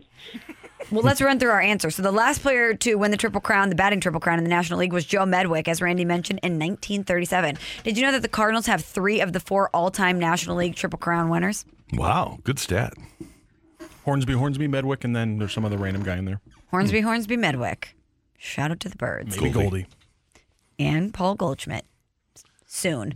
Since 1990, only two NBA players have had a season where they average higher than 34 points per game. One is Kobe, the other is James Harden, who had 36 points per game in the 2018-19 season. Jamal Lewis, Super Bowl winner and 2,000 yard rusher, went to college at Tennessee. Go Vols. Chet Holmgren will become the fifth top three NBA pick to miss his entire rookie year since 2006. The only one of the previous four not to bounce back and earn multiple All Star selections was our boy Greg Oden. Who is taking one spot ahead of Kevin Durant? Ooh, yikes. Mitch, thank you for listening. Thanks for playing. Have an awesome weekend. You guys too. Thanks, Mitch. Appreciate you playing. Uh, there is a great event. You talk about bringing things back for us. We were talking about Back to the Future earlier because uh, we were talking about Tua, right? And maybe the Dolphins bringing things back to the future. Well, I was one of those kids that grew up watching wrestling at the Chase on Sunday mornings, and Billy Corgan from the Smashing Pumpkins is here, and he is a Renaissance man, clearly. a guy who is. You're, you're too kind, my friend. Oh, how you doing? Good to see I'm you. Great, thanks. Good to see you too. So obviously, the Smashing Pumpkins are a resounding success, one of the best known bands anywhere. But you're also interested in wrestling, and you're bringing wrestling at the Chase back. Yeah, we came uh, back last year for the first time in 37 years, so we're here for a second year. National Wrestling Alliance, I bought. It's the oldest professional wrestling organization in the world going into our 75th year, which is crazy of continuous operation. We're competing against the big guys, mm-hmm. you know, and uh, in the WWE and now AEW. And so it's a robust and exciting market. And being here in St. Louis, the hub of basically the spiritual hub of the NWA, bringing wrestling back to the chase is a big deal. How familiar are you with wrestling, with what it was with wrestling at the chase? Well, I grew up in Chicago, so I've, I had to get an education on that after I bought the National Wrestling Alliance. I realized how important that that that show and that what that meant in terms of local culture, and in fact, some of the most important uh, things that ever happened in NWA history actually happened at the Chase, uh, and and uh, was it the Kiel Auditorium? Or, yeah, yeah. Mm-hmm. So I've had to kind of get my education in that because in Chicago we had a different kind of flavor. We had AWA with the Gagnes coming down, and Dick the Bruiser um, had I think WWA. So yeah, so it's uh you know you you as I once I, I, once went with one of the Ricketts, the owners of the Cubs, and I asked them, "Hey, do you have a big storage of memorabilia from all those years of the Cubs?" He said, "We don't have a thing." Mm. When I bought the NWA, all I got was basically the three letters. It's not like I got you know so, no nobody sat me down and said, "Here's the NWA culture." The NWA had kind of fallen into a form of disrepair, so we've re- rebuilt it up to a you know to an international force again. And in like in the main event, Tyrus of Fox News, who was a wrestler before he was a commentator on the Gutfeld show, he's in the main, event against a local guy in Trevor Murdoch. So bringing top flight wrestling back to the chase and bringing you know an international pay per view from St. Louis to the world is really a big deal. So if no one gave you the handbook and said this is the culture of the NWA, you got you kind of got to build it yourself. So what is the culture that you wanted to build and that you've brought back to wrestling? You know, what's interesting when you buy something like the NWA, there's a lot of opinions that come in. Oh, it should be this. Oh, it should be that. I kind of had my own opinions, but what, what's interesting is I've circled around in the five years that I've owned the company back to what the NWA was originally intended to be about, which is more of a, an, it's an open door policy for wrestlers to come and go. You try to bring in the best talent at any given time, and we really kind of play smash mouth football basically, but on the wrestling side. We have some of the biggest, toughest people in the industry. I think we have easily seven to ten wrestlers at any given time who are over six six and three hundred and fifty pounds. Wow. So we're like a football team. Yeah, right, right. Wow, wow. Are there things that you can take from the music industry and the, the, the, entertainment aspect of music and apply it to wrestling? Yes, sir. Yeah, I think what you have to realize about professional wrestling is what people love about professional wrestling is the same thing they love about a big game, the Super Bowl, something. It's like they want to be there because they want to see history made. And you have to really understand that that's sort of the foundational basis of a concert. Like we're here in November uh, at the arena. Can't believe it. Smashing Pumpkins going in 35 years, still playing arenas, right? Here I am wrestling at the chase. It's all about creating moments. Mm-hmm. And that's the great thing about uh, the NWA is not only are we our history, we're still making history. So when you put those pieces together, that's what brings people into the into the auditorium to see a to see a show. They want to feel like they're part of that history. And what about the calendar? How can people get in to see wrestling at the Chase, or hopefully at some point even bigger venues? Very easy. Um, the shows on on Saturday and Sunday here in, in St. Louis are on Ticketmaster. So please come. We'd love to see you. And again, you know, we're taking this pay per view to the world. We want St. Louis to show out. We know it's been a tough year. It's been a tough year for a lot of people, uh, but St. Louis in particular because of the flooding. So we're very sensitive to that, and we want to put on a great show for everybody. Where did your love for wrestling come from? When did you first fall in love with wrestling or want to get involved with it? Well, uh, it's a life thing, but uh, I ended up living with a great grandmother who was in her 80s when I was a small child, and for some reason she liked professional wrestling. She barely spoke English, so I just remember her yelling in German at the television, right? And you know, when you're a kid, those memories kind of seal in your head. Yeah. And I just remember this, this you know, this 80 year old woman sort of screaming and shaking her fist at the television. I had no idea what she was saying because she was mad at something that had happened, and that's my first memory of professional wrestling. Billy Corrigan of the Smashing Pumpkins is bringing back a lot of people's childhood, which is really cool. As somebody who grew up watching every Sunday morning, watching wrestling at the Chase, and so many people that are tuned in did the exact same thing. We can't thank you enough for doing that and uh, coming on the show. We appreciate it. Thanks, and we hope to see everybody. Thank you so much for having me. Thanks, Billy. See you later. Billy Corrigan from the Smashing Pumpkins and Wrestling at the Chase on 101 ESPN. Coming up next, we're going to talk some hockey with Jeremy Rutherford on 101 ESPN. We're right back to the Karraker and Smallman podcast, presented by Dobbs Tire and Auto Centers on 101 ESPN. It's time for the Rutherford Report on 101 ESPN. Anything you folks want to know about the fascinating world of pro hockey? Here we go. We had a great get together last night with our friends that support Blues hockey here on 101 ESPN. It was over at uh, Blueberry Hill in the Duck Room, and uh, the entire staff was there, including our Blues insider from the Athletic, Jeremy Rutherford, who joins us now here on 101 ESPN. JR, how you doing this morning? Doing real well. What a show! You never know what you're going to get. I think uh, you know the fight's going to be over, and you guys are going to give me a call, and all of a sudden you got Billy Corrigan on the in the studio. That's amazing. JR, are That's you a. Smashing Pumpkins fan? You know, I am, I am, but you know who's a bigger Smashing Pumpkin fan than myself? Who? Blues owner Tom Stillman. No. Really? Yeah. Wow, that's surprising. He is. He's been to a show, and uh, I think he already told me he's going to the one later the year later this year that uh, Billy referenced. Yeah, he'll be So, uh, back in November? Pump- Pumpkins fan. that's yeah, you think he gets good seats for that? yeah, I think he knows a guy. Over at, uh, Yeah. yeah, o- over at Enterprise Center, no doubt about it. Hey, Jr., we are, as we mentioned a couple of days ago, uh, we are less than a month away from the Vert Blues' first preseason game, and we wondered right after the uh, draft if this would be the Blues roster, and apparently it is going to be the group of Blues players that they take to camp. Are you going to look at anybody in particular, especially young guys that have a chance to either step up their role or step up their position with this team?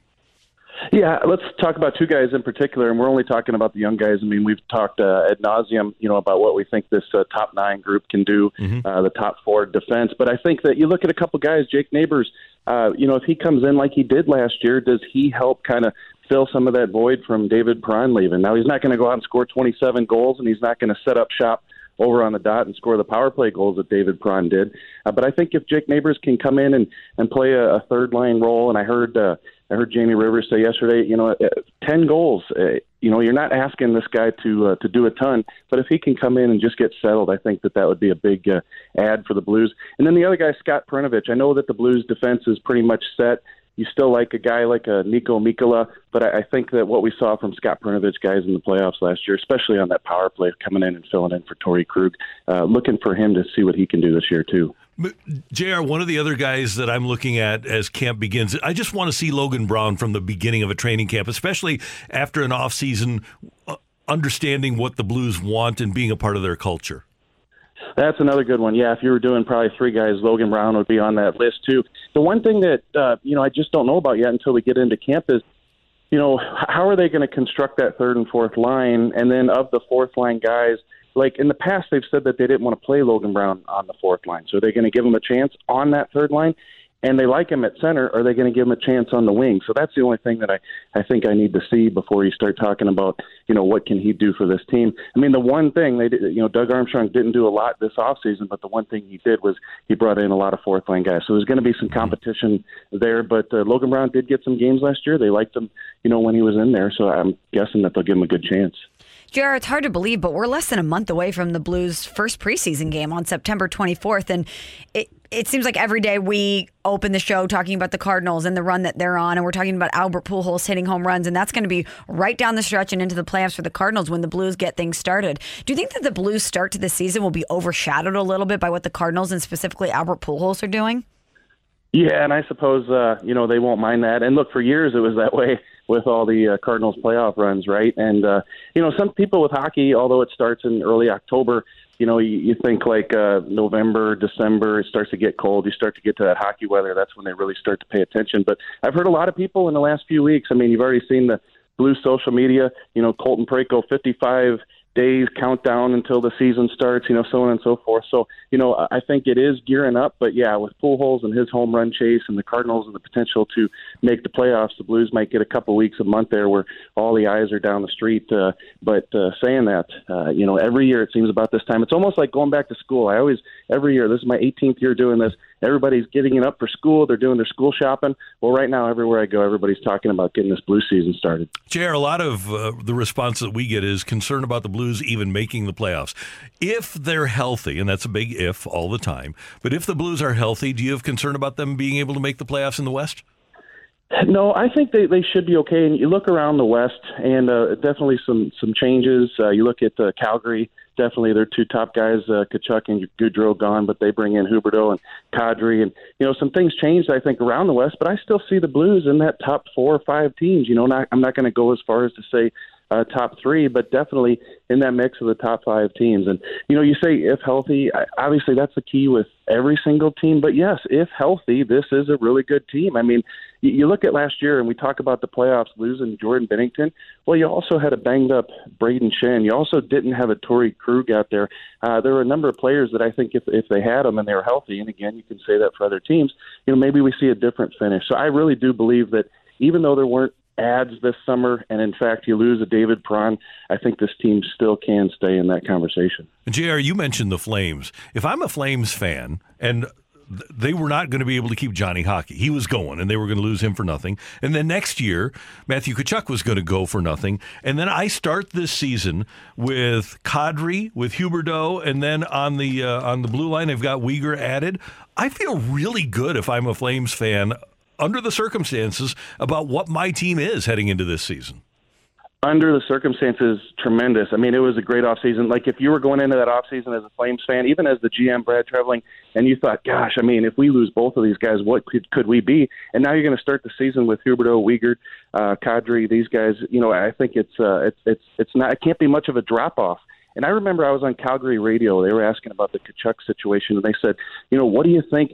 That the Flames should do. Like the best package they're going to get back from a team is probably going to be assets, but that means starting over. Those Flames fans up there waited so long to finally get to the point where they got last year, and then to fall back would have been pretty devastating. So, you know, uh, good for those fans and that organization to be able to to bring in some players that are going to be able to stabilize and, and keep that thing going. Might not be what it was last year with Gaudreau and, and Tkachuk, but uh, get some pretty good players back.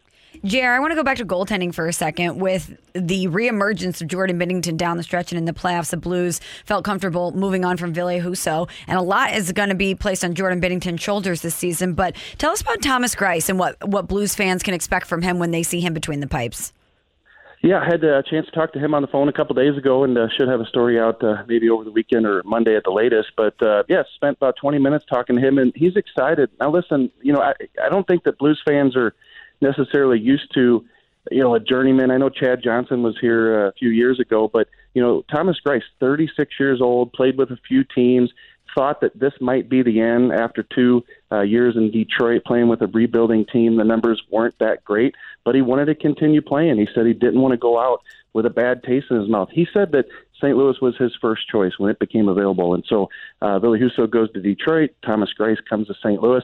He's already in town, guys. He's been here for a month. He said he's taken shots from Tarasenko and Parayko for the past few weeks out at Centene. Uh, he said he's glad that uh, he doesn't have to see that Tarasenko shot in the game anymore. Uh, but, uh, you know, we'll, we'll see what happens because he is 36 and, you know, he's not going to be Ville Husso, 26, 27, pushing Jordan Binnington for starts and things like that. But, you know, I- I'm willing to give him a chance, you know, at, based on the conversation I had with him, that he, he really feels like his body's in good shape. Uh, and the one thing that his trainer told me was that uh, his birth certificate is a lot older than his body is. okay, good. Hey, JR, one more thing. Last night we were at the event. Louis was there, and obviously Louis doesn't talk. We know that. But it struck me that I've never seen Louis have anything to eat. Does Louis eat? Well, I, uh, I I ate Louis' food, so he didn't have a chance because uh, we we all had a plate, and I took Louis' plate. No, I don't know. Uh, I did do a story at the Athletic a couple years ago during the uh, pandemic on Louis. Sat down with him, and yeah, it's kind of hard to do an interview with somebody that can't talk. And um, we were at uh, Mom's Deli that day, so I'm trying to remember if he did have a good Mom's Deli sandwich or not. I'll have to think about that. well, I have to go back and check your notes. JR, thanks so much for the time. We appreciate it. Have a great weekend, and we'll talk to you next week. All right, great job on the fight. Have a great weekend. We'll talk to you guys later. Thank you, Jeremy. Jeremy Rutherford, our Blues insider from The Athletic. Coming up, going to talk some football. We've got three questions about the Seattle Seahawks next on 101 ESPN. We're right back to the Karraker and Smallman podcast, presented by Dobbs Tire and Auto Centers on 101 ESPN. Have any other questions for me, counselor? I don't really understand your question. Are you fooling me? I'm right. It's a question. That's a clown question, bro. Then shalt thou count to three. No more, no less. And now it's time for three questions on the Seattle Seahawks. As you know, we're a Miami Dolphins show, and last year, the name of our team in the Big League Impact Fantasy Football League was just the two of us, and uh, we didn't make the playoffs. So we're changing the team name, but we'd like to keep it kind of like with a Dolphin slant, and it can have Tua involved, like Tua Fast, Tua Furious, or something Yeah, like yeah. that. But we can use Jaylen Waddle's name, or we can use. Uh, any Waddle's a good one. If you put Yeah. Waddle in there, you're gonna you're Yep. gonna immediately curry my favor. Mike Gesicki is their tight end. Chase Edmonds is their running back. So if you have a name, we're going to pick two at the end of the show to win tickets to see the Eagles on November 15th at Enterprise Center. They're going to perform Hotel California in its entirety, plus a greatest hits set as well. Tickets on sale now for that Hotel California tour. You can also text into 65780 for your chance to win free tickets or find a bonus chance to win free tickets now at 101ESPN.com or on the 101 ESPN mobile app. But the big thing right now is to think of a good fantasy football name for us, and we're going to pick the two favorites of us three. And uh, by the end of the show, we'll have given out some Eagles tickets, two pairs of Eagles tickets, and picked a name, and we'll put it up on a poll to pick the winner. We're gonna pick the Tua oh, names that we like. The best two names. Yep. Couldn't help myself. No, it's you just, ha- it's you kind gotta of do like a that. car crash. You just you can't look away. It's just kind of Had has, to to, do has it. to happen. Had to do it. All right, three questions about the Seattle Seahawks. Number one. We have a little bit of a Patriots West situation brewing in Seattle, ironically enough, with a former Patriots coach. Pete Carroll and Russell Wilson won a Super Bowl together, but no longer they are divorced, they are split up. So, that Super Bowl and all of that success around those great Seattle Seahawks teams, was it Russell Wilson or was it Pete Carroll? And how will we find out this season? Michelle, Pete Carroll built a team that beat the Rams at the end of the 2009 season, 2010 season, Sam Bradford's rookie year. And they had Charlie Whitehurst at quarterback. And then they got Russell Wilson and they got over the hump. Oh, clipboard Jesus. Yeah, it was unbelievable. Um, we- and they also had remember. Tarvaris Jackson on that team and made the playoffs with Tarvaris Jackson and Charlie Whitehurst. But they didn't get over the hump until they got uh, Russell. But here's the thing the Legion of Boom was already in its formative stages.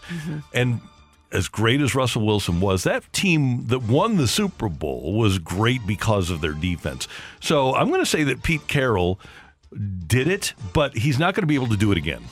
I think Pete Carroll was more responsible for the overall success of the Seahawks during their tenure. But just like the divorce between Belichick and Brady, Brady went to a better situation in the Tampa mm-hmm. Bay Bucks. Russell Wilson is going to a better situation in Denver than Pete Carroll has in Seattle. So when we're trying to discern in the aftermath of the breakup who was more responsible for the success, it's going to be hard for Pete Carroll to emerge, Yeah. at least right now, looking like he was more of a reason than Russ. Because I imagine Russ will go to Denver, he will have some success. It's going to be tough for Seattle to have success this season. And so even if Pete Carroll was more of a contributor than Russell Wilson was, because holistically he assembled and and built the culture and the scheme of that team and mm-hmm. helped Russell Wilson become Russell Wilson, I don't think at the end of the season we're going to be giving Pete Car- Carroll a ton of credit. We're going to be talking about how Russell Wilson has proved that he's still one of the, the best quarterbacks in the NFL. Maybe the question, maybe we don't have the right guy. Maybe Marshawn should be on this list. He's just here so he won't get fined. yeah. Number two. Number two, the question, the quarterback battle. Geno Smith got the first look. Drew Lock not looking really great. Before I get your guys' answer on if Drew Lock is the answer, we're going to go to Seattle Sports 710 reporter Stacy Rost. She joined Freddie and Fitzsimmons uh, yesterday to talk about why, uh, well, why she might not be the biggest Drew Lock fan in the NFL right now. more people than you think are really excited about Dr- what Drew Lock can be. I don't know why. I don't know if they never watched Denver Broncos games. That's me. I'm Stacy. I'm in that club. right? I don't know why. I don't know what they were missing. Maybe it was a cable issue, but like Drew Lock does not make anyone in camp very excited. He has not shown at any point that he is exceptionally better than Geno Smith. If anything, Drew Lock makes one or two throws, especially these little sidearm throws he makes, where you think, wow, I can see why the Broncos took a shot on this guy. I can see why people loved him so much in college.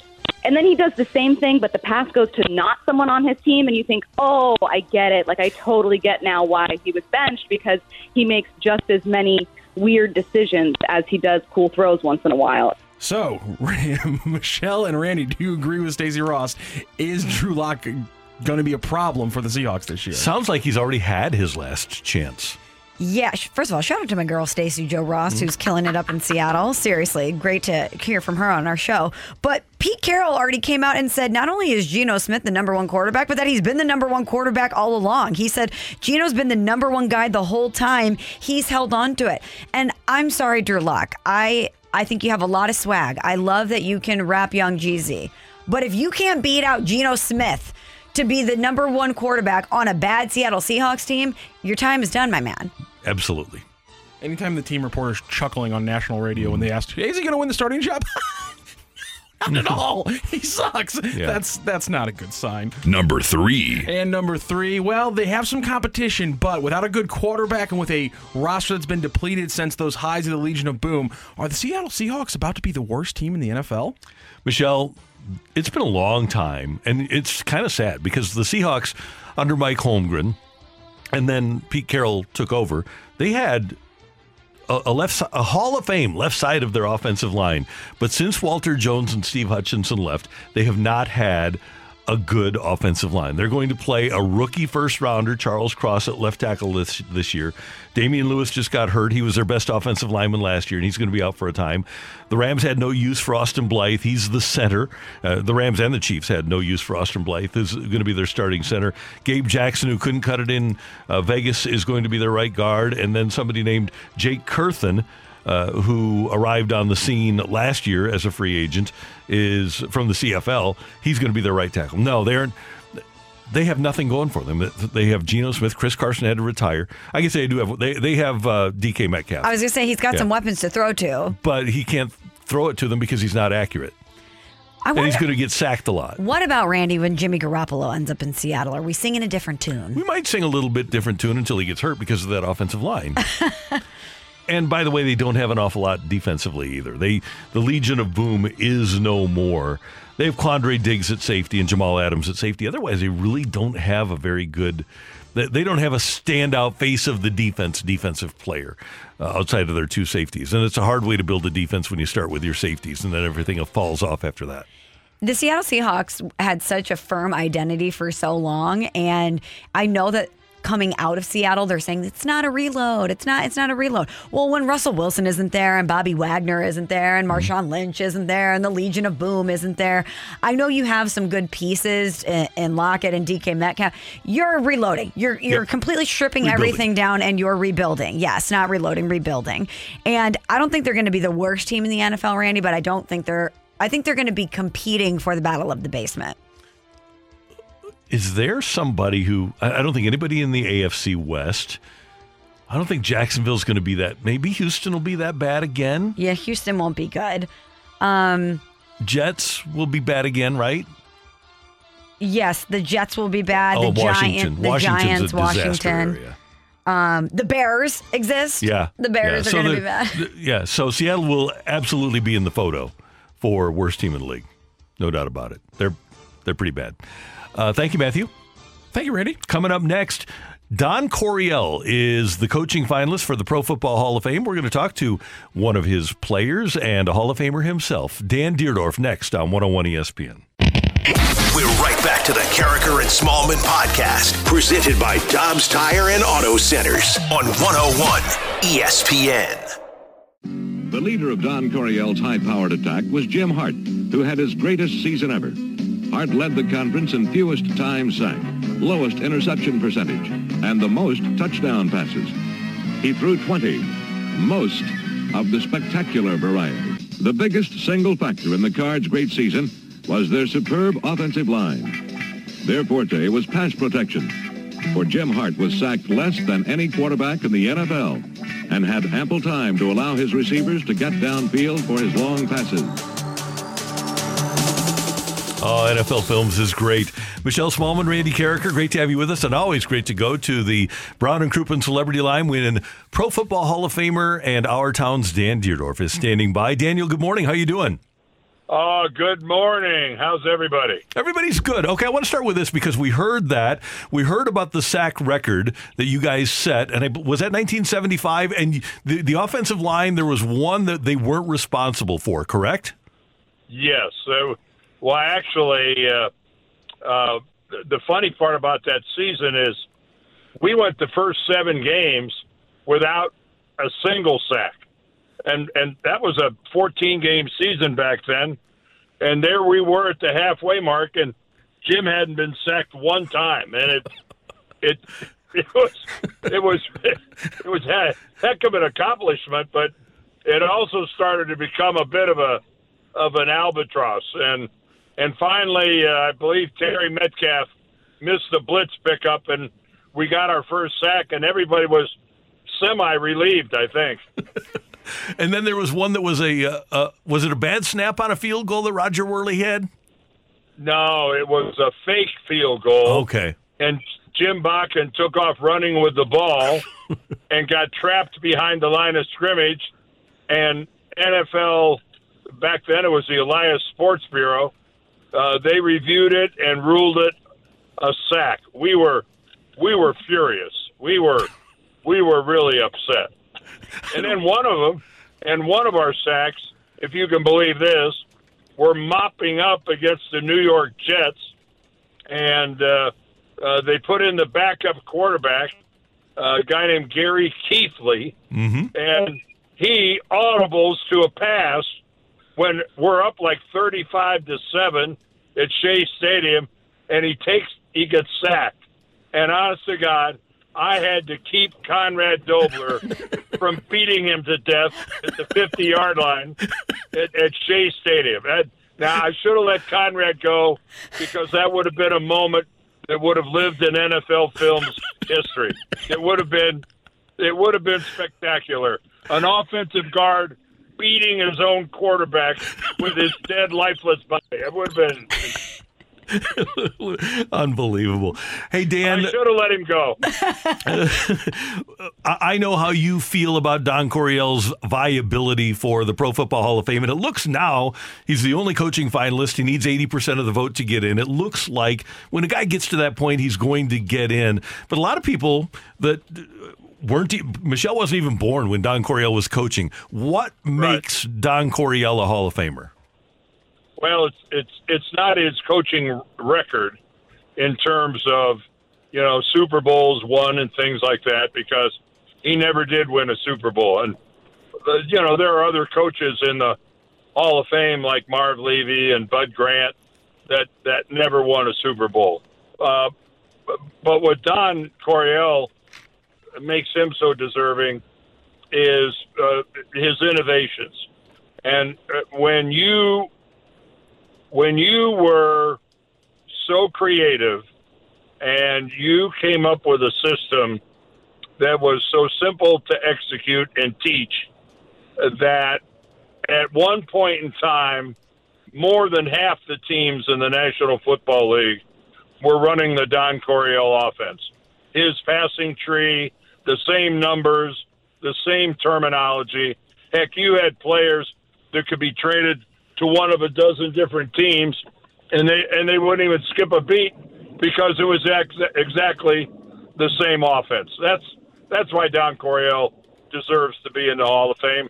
This is his last best shot, and I'll be devastated if if he doesn't get voted in. Dan, what was that like for you when he came to the Cardinals? You you guys weren't the team that you were hoping to be at the time. Then Don Coryell comes in and he changes everything. But what was that like to be a part of that team and realize, wow, he's transforming us? Well, it didn't take very long. Uh, if you can believe it, we actually had a coach that thought Gary Cuozzo was a better quarterback than Jim Hart, and and he benched uh, Jim Hart. He benched Jim Hart in favor of Tim Van Galder, and Tim was one of my best friends. But I'm sorry, uh, that's insanity. And so Don comes in. So not only is he a breath of fresh air because the, the, the, he was there for maybe three or four minutes after watching Jim Hart throw the football to realize what he had, but it was it was so refreshing to play for a guy. Hey, he was a loose spirit. Don was a different kind of guy. He wasn't a real uh, disciplinarian in the sense that you know you had to toe the line or or you were going to be shown the door. But he was so creative, and it doesn't take players long to figure out that when the coach is telling you if you'll do this, it'll work. We figured that out right away. And Dan, at some point, somebody was going to start throwing the ball. Uh, You were playing in an era where Franco Harris was running the ball and the Steelers were running the ball 60, 65% of the time. And Don Coryell was the guy that essentially turned the NFL into a passing league. If you talk about impact on the league, what coach has had more of an impact than that? Well, and he started it much to the chagrin of, of Tom Landry because Dallas, Randy, you'll remember uh, that defense that Dallas used to play, that we called it the flex, where two of their defensive linemen were back off the ball in that little frog-like stance, and you know they were they were a yard and a half uh, off the football, and and you couldn't get to them, and their their sole job was to protect Lee Roy Jordan, their middle linebacker, and it was their first down defense, and it was virtually, you know, it was a grind trying to to run against that. Well, Coryell went, well, what the heck are we butting our heads up against that for? We'll just throw the ball on first down. And uh, you think that Bob Young didn't just get a smile on his face when he walked up to the line of scrimmage and Randy White was two yards off the ball, back there squatting like a frog? He was, you can't rush the passer from that. So we started throwing the ball, and it drove Landry out of his mind. And and and yes, if Don Coryell would have had his way, he would have thrown the ball even more than he did, and we were throwing the ball more than anybody in the league. It was fantastic. Hey, Dan, you played through no fault of your own for teams that didn't have winning records. And here in St. Louis, while we have been unlucky with the, the number of wins we had and the ability to keep teams, we had 49 seasons of NFL football here in St. Louis. 15 of those were winning seasons. Yet, we have 10 Hall of Famers, yourself and your three teammates, Larry Wilson, uh, uh, along with Roger Wehrli and uh, Jackie Smith, and then six from the Rams, and maybe Torrey Holt and probably Don Coryell. For the number of wins we had, the number of Hall of Famers that we had was pretty remarkable. Well, it, it really is, and I I know there were people who went, wait a minute, there are more St. Louis Cardinals in the Hall of Fame than Denver Broncos, and and Buffalo, and it's true. Um, now, you notice, other than Roger, uh, that's a lot of offensive. and three of the four, three of the four were offensive guys, uh, and you know, the well, I take that back. no, Larry Wilson. with Larry, but Larry, Larry preceded Don Coryell in that modern era. Let's face it, we were an offensive football team uh, with that coaching staff, and and that's one thing that I think Don Coryell. Uh, it's not one of the first things that people think of when they think of him. But Randy, when you think about when he came to St. Louis, that his offensive coaching staff was Rod Dowhower, Joe Gibbs, and Jim Hanifan, all three of whom would become head coaches either collegiately or in the NFL.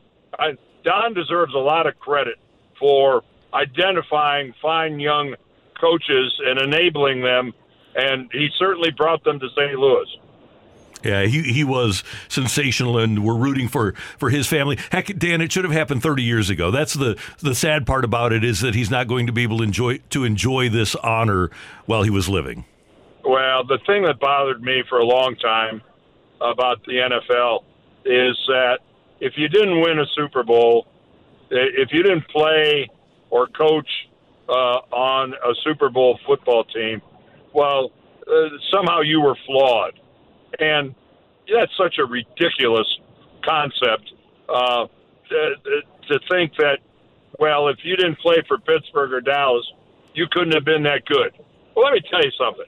Uh, I can't imagine what it was like going to work every day in Pittsburgh or Dallas or Oakland in December where you knew you were getting ready for a playoff run versus what it was like for us to go to work in December when you knew uh, that your season was going to end on the last weekend of the season because you were already out of the playoffs. Um, to play at a high level under those circumstances was something that I was always proud of my teammates for being able to do. We fought and played as hard on the last game of the season as we did on the first. And that's because we had a lot of Hall of Fame characters. And just as an example, uh, and, and I won't use present company, although I easily could. But if Jim Hart is the quarterback of the Steelers and Terry Bradshaw is the quarterback of the Cardinals, Jim Hart is in the Hall of Fame with four Super Bowls, and Terry Bradshaw probably is not as a member of the St. Louis Cardinals. Well, if you said that in Pittsburgh, they'd kill me. They'd run you out of town on a rail. The fact of the matter is, you are 1,000% correct. And uh, uh, I, I've told people that before. Jim Hart was every bit as good of a thrower of the football and a quarterback, uh, every bit as good as Terry Bradshaw, uh, uh, and better than uh, some other uh, people that are in the Hall of Fame. I I don't want to build Jim's case on the back of somebody else. That's I don't like to name names, but there are a handful of quarterbacks in the in the Pro Football Hall of Fame that weren't as gifted as Jim Hart. Well, Dan, of course, we wanted to get you on to talk about Don Coryell, but we can't let you go without asking you about Michigan. What are your expectations for the, for the Wolverines this season? Well, the defending Big Ten champions are going to they're going to be very good this year. They, hey, we lost uh, a lot of talent defensively. Anytime you lose, uh, we had two number ones and a, a second round pick off our defense, and the second round pick was only a second round pick because he tore his Achilles uh, in the off season, David Ojabo. But the fact of the matter is, offensively, we, we may be better this year than we were last year, and defensively, we'll still be pretty good. The reality is, um, it's we play in the Big Ten, but it's all about Ohio State. Uh, Ohio State is loaded again. Uh, they have the most talented roster in the uh, and in the Big Ten, and if we can't beat them in Columbus, uh, you know that's that. It all it's all going to boil down to that. Dan, for heck, 50 years, more than 50, yeah, many more than 50 years, you've been uh, playing football in the fall. Now you are retired. You told us when you announced your retirement you were going to take a fall trip that you've never had the opportunity to take before. Where are you and Debbie going to go? Well, that, that's a good question. She just looked at, we're in the car. She just looked at me and said, well, where are we? you know, uh, you know, we've kicked around a, a fall foliage trip. Uh, we haven't made up our mind what we're going to do. We're probably going to go to Ann Arbor uh, uh, uh, for a couple games in October, and uh, uh, I, we haven't made up our mind yet. Uh, Got it. But this is this is going to be weird. I'm 73 years old, and uh, uh, this is the first time that uh, I haven't worked ever. So um, I'll either get divorced or we're going to have a great fall. I'm, and I'm getting the either way look over here. And, and last thing, October 10th, you and Chris Pronger have an annual golf tournament to benefit uh, Cardinal Glennon's Children's Hospital. This one is at, at Boone Valley, and it's great. And for those that aren't aware, the uh, the trauma center at Cardinal Glennon Children's Hospital is named the Dan Dierdorf Emergency and Trauma Center. You, over the years, have done so many incredible things for our community, and you continue to do so. And as all of us in this room uh, as St. Louisans, we can't thank you enough for what you have done, what you do, and what you uh, will continue to do for the St. Louis community because it's been remarkable. Well, thanks, Randy, and thanks, Michelle. I'll, I'll, tell you what, uh, my affiliation and our family's affiliation with Cardinal Glennon Children's Hospital. Uh, I've been on the board of governors for over 35 years. Uh, we've done the golf tournament for close to 35 years. Um, it's been the most rewarding thing uh, that I've ever been involved with. And yeah, the fact that you know 20 years ago they named the emergency room uh, after me, and uh, they hung a portrait of me there. Uh, luckily, someplace where it won't frighten the kids. and um, hey, I'll I'll never live up to the honor they bestowed on me. That's I've gotten a lot more out of it than I've been able to do for them. Well, Dan, thanks for the time. Tell Debbie that uh, we said hi. Tell her that she should be able to make the decision, by the way. And uh, have... Debbie, go ahead, tell Randy that you'll do that if you unbeknownst to most people, I, I make quite a few of the decisions around here. All right, that's enough. That's enough. We're done. Oh, wait a minute. We're breaking up. I can't hear you anymore. Have a great day, guys. See you later. Take care. All right, goodbye. Thank you. Dan, Dan and Debbie Dierdorf here on 101 ESPN. All right, that's enough, he says. Amazing. So I actually have a uh, a great painting of Dan, an autographed painting of Dan in my basement too. He's um, if you talk about like childhood heroic people, Dan's one of mine.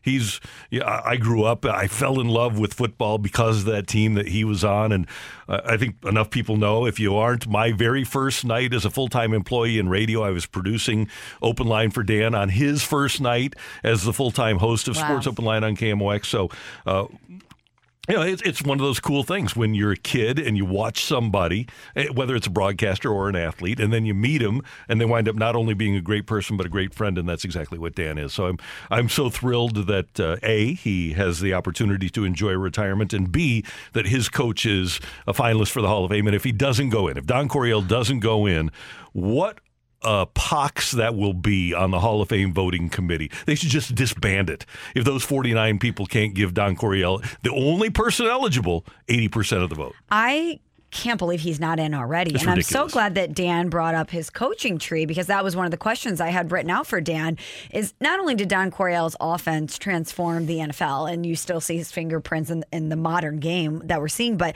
whether it was Jim Hanifan or Joe Gibbs, John Madden, John Madden. there's so many coaches that came from the Don Coryell coaching tree or, P- or coaches that were influenced by his offense and his style of play and style of coaching.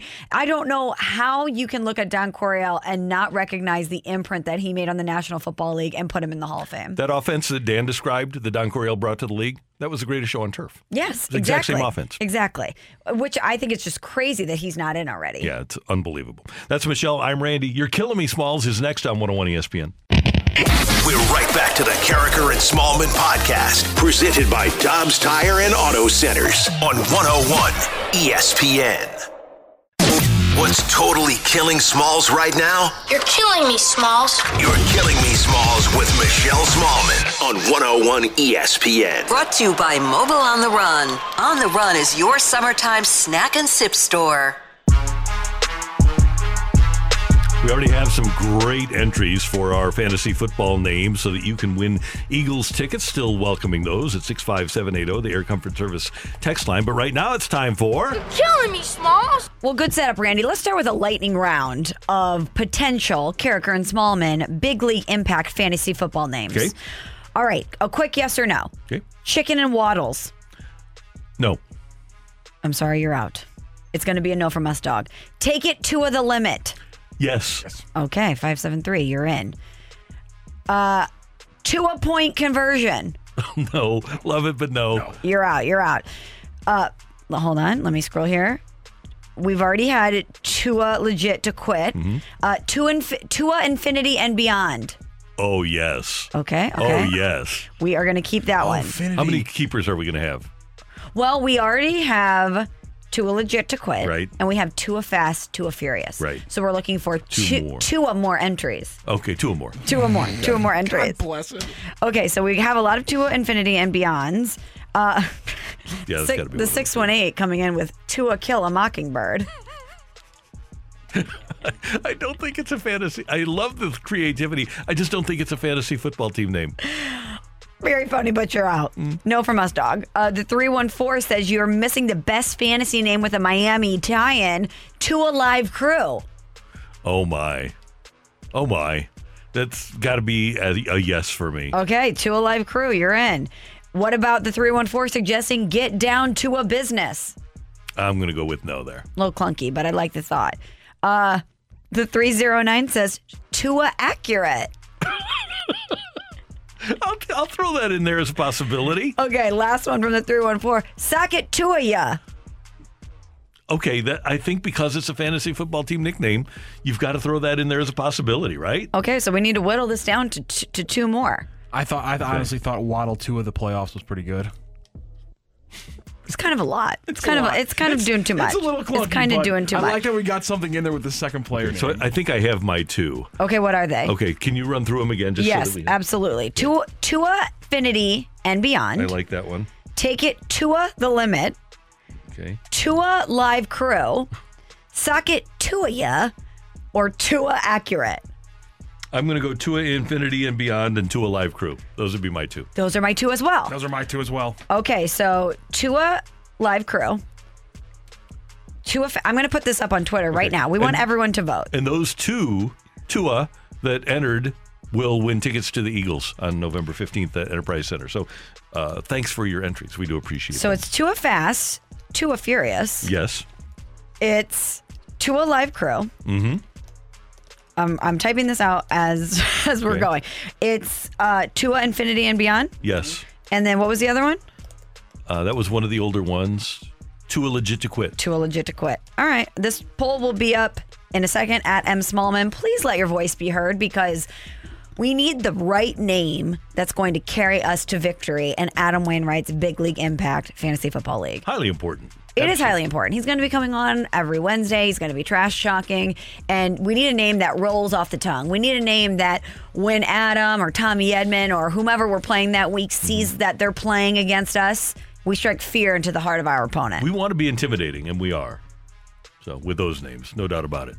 You're killing me, Small. Well, speaking of intimidating, there was a brawl that broke out yesterday between the Los Angeles Rams and the Cincinnati Bengals during their inter squad practice. It was the team's final day of joint practice, and a melee broke out essentially. The video is all over the place. You've seen it on social media, you've probably seen it on ESPN today. But one of the things that's really been pointing out is that Aaron Donald was swinging a helmet multiple times during the scrum. Randy, what do you think of this? Proud of Aaron Donald.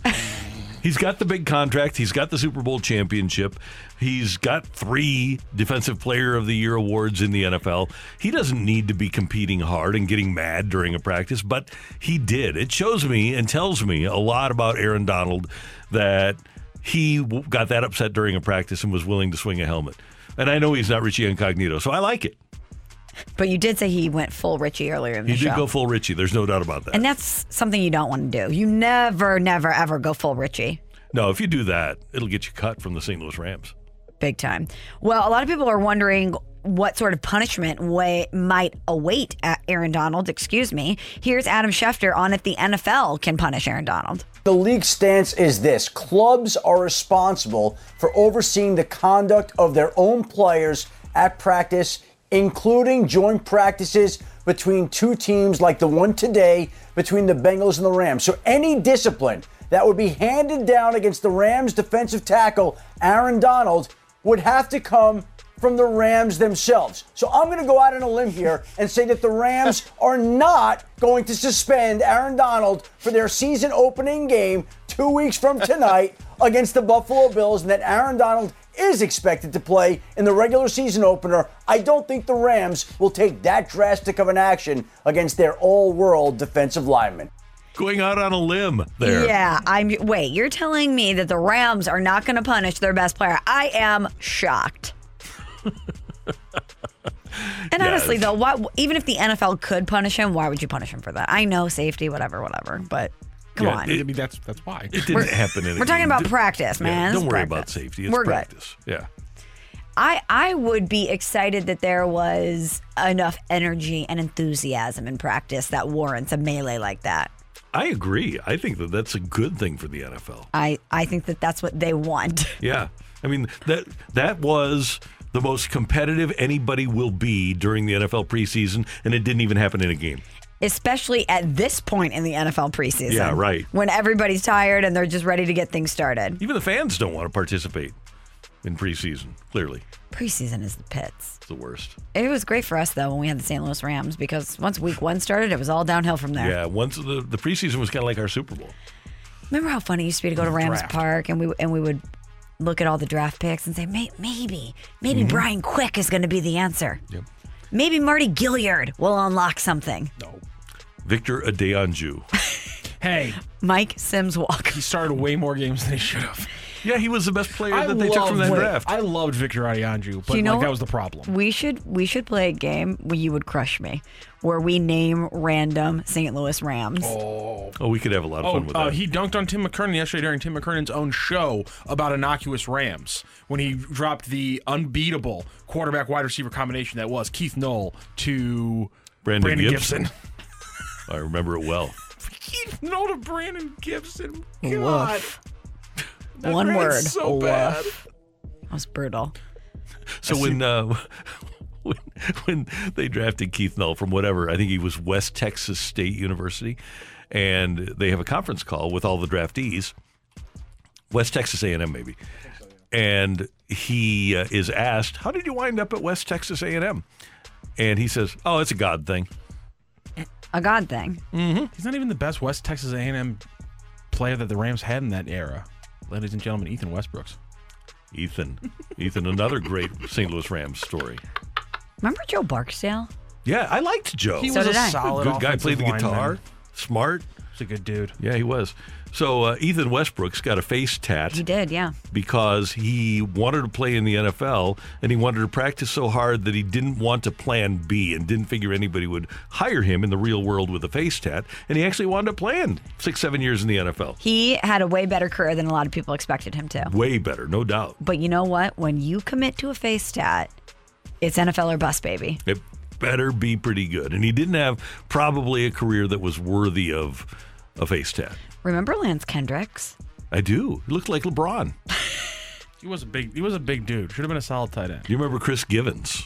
Of course. So we did a show, a Oh, weekly 50 show yard with touchdown, fifty yard catches, baby, that rookie year. Yeah, we did. We did a, uh weekly show with Chris Givens in his second year, and he bought like a Lamborghini. He was Oh. a fourth round pick. Nice. Was probably making maybe five, six hundred thousand dollars, and bought like a super expensive sports car. I wonder what's We what really- he's up to these days. really You think he, he still has the car?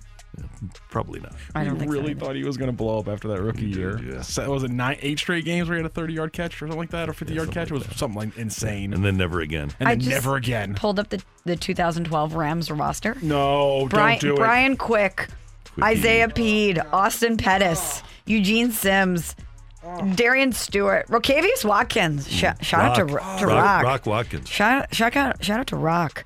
Um, There's a Greg point, Zuerlein, Greg the Leg. I mean, there's a point in my life where I spent a, a July afternoon and got excited about the pass rushing potential of Eugene Sims. Like that's just that's like that's where I was at That's a point in they had 2012. Like that, I was like I was sitting there like, oh, you know what? After that, he really got after it after that scrimmage at Lindenwood. Eugene Sims could be something for this team. Yeah, no, probably not. Delusion. Craig Dahl, Jo-Lonn Dunbar. Craig Dahl, who started a game at tackle at one point. Jo-Lonn actually had a good year with the Rams, but then got kind of full of himself. You know, Yeah. we had fun with Cortland Finnegan. Yeah, he well. Yeah. The the preseason was fun. So did Andre- until he started getting burned. So did Andre Johnson. Yeah, but the pie in the face was fun. Corey Harkey. Oh, Hark. you know what? A solid blocking H back tight end hybrid. I liked Corey Harkey. He was a good dude. Still, the biggest thing and best thing about him was his dad is the bullpen coach for the Dodgers. Yep. Wow. Some of these names, man, bringing me back. Unfortunate. Yeah. Thanks, Michelle. You got it. And uh, we thank you for tuning in and texting in. And coming up next, we're going to head down the stretch. We're going to tell you uh, again who is headed towards the ability to name our fantasy football team. And hey, we want Greg Oden next on 101 ESPN. We're right back to the Karraker and Smallman podcast, presented by Dobbs Tire and Auto Centers on 101 ESPN. Somebody say, hey,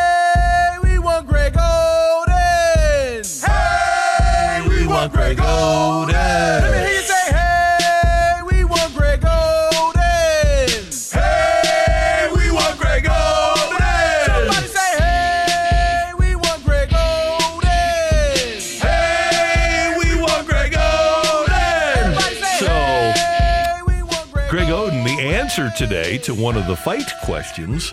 And immediately, I mean, immediately after that question was asked, even before I answered, we got texts, multiple texts, dozens of texts that said, We need to hear, hey, we want Greg Oden. So there it is for you here on Karraker and Smallman on 101 ESPN. That little Greg Oden ditty, that little bop about Greg Oden used to be a staple in the fast lane back in the day. That is like one of the ultimate car sing along songs, isn't it? People love to sing along in their car, yelling, Hey, we want Greg Oden. It's just cool. Is it cool? Yeah, it's well, it's cool for them. What's old Greg Oden up to these days? He's got to be 60 now, doesn't he? No. He was like 42 when he was in college. I'm Googling him. Greg Oden. I think he He's might work for something with Ohio State. Yeah, I think he's. I was gonna say. I think he's working for Ohio State. Um, let's see. Stand by, gentlemen. Uh, clicking the old Wikipedia I'll Wikipedia go check page. Mark Titus's Twitter. I'm sure he's. You got to be an update. careful with uh, a Google search on Greg Oden. Yeah.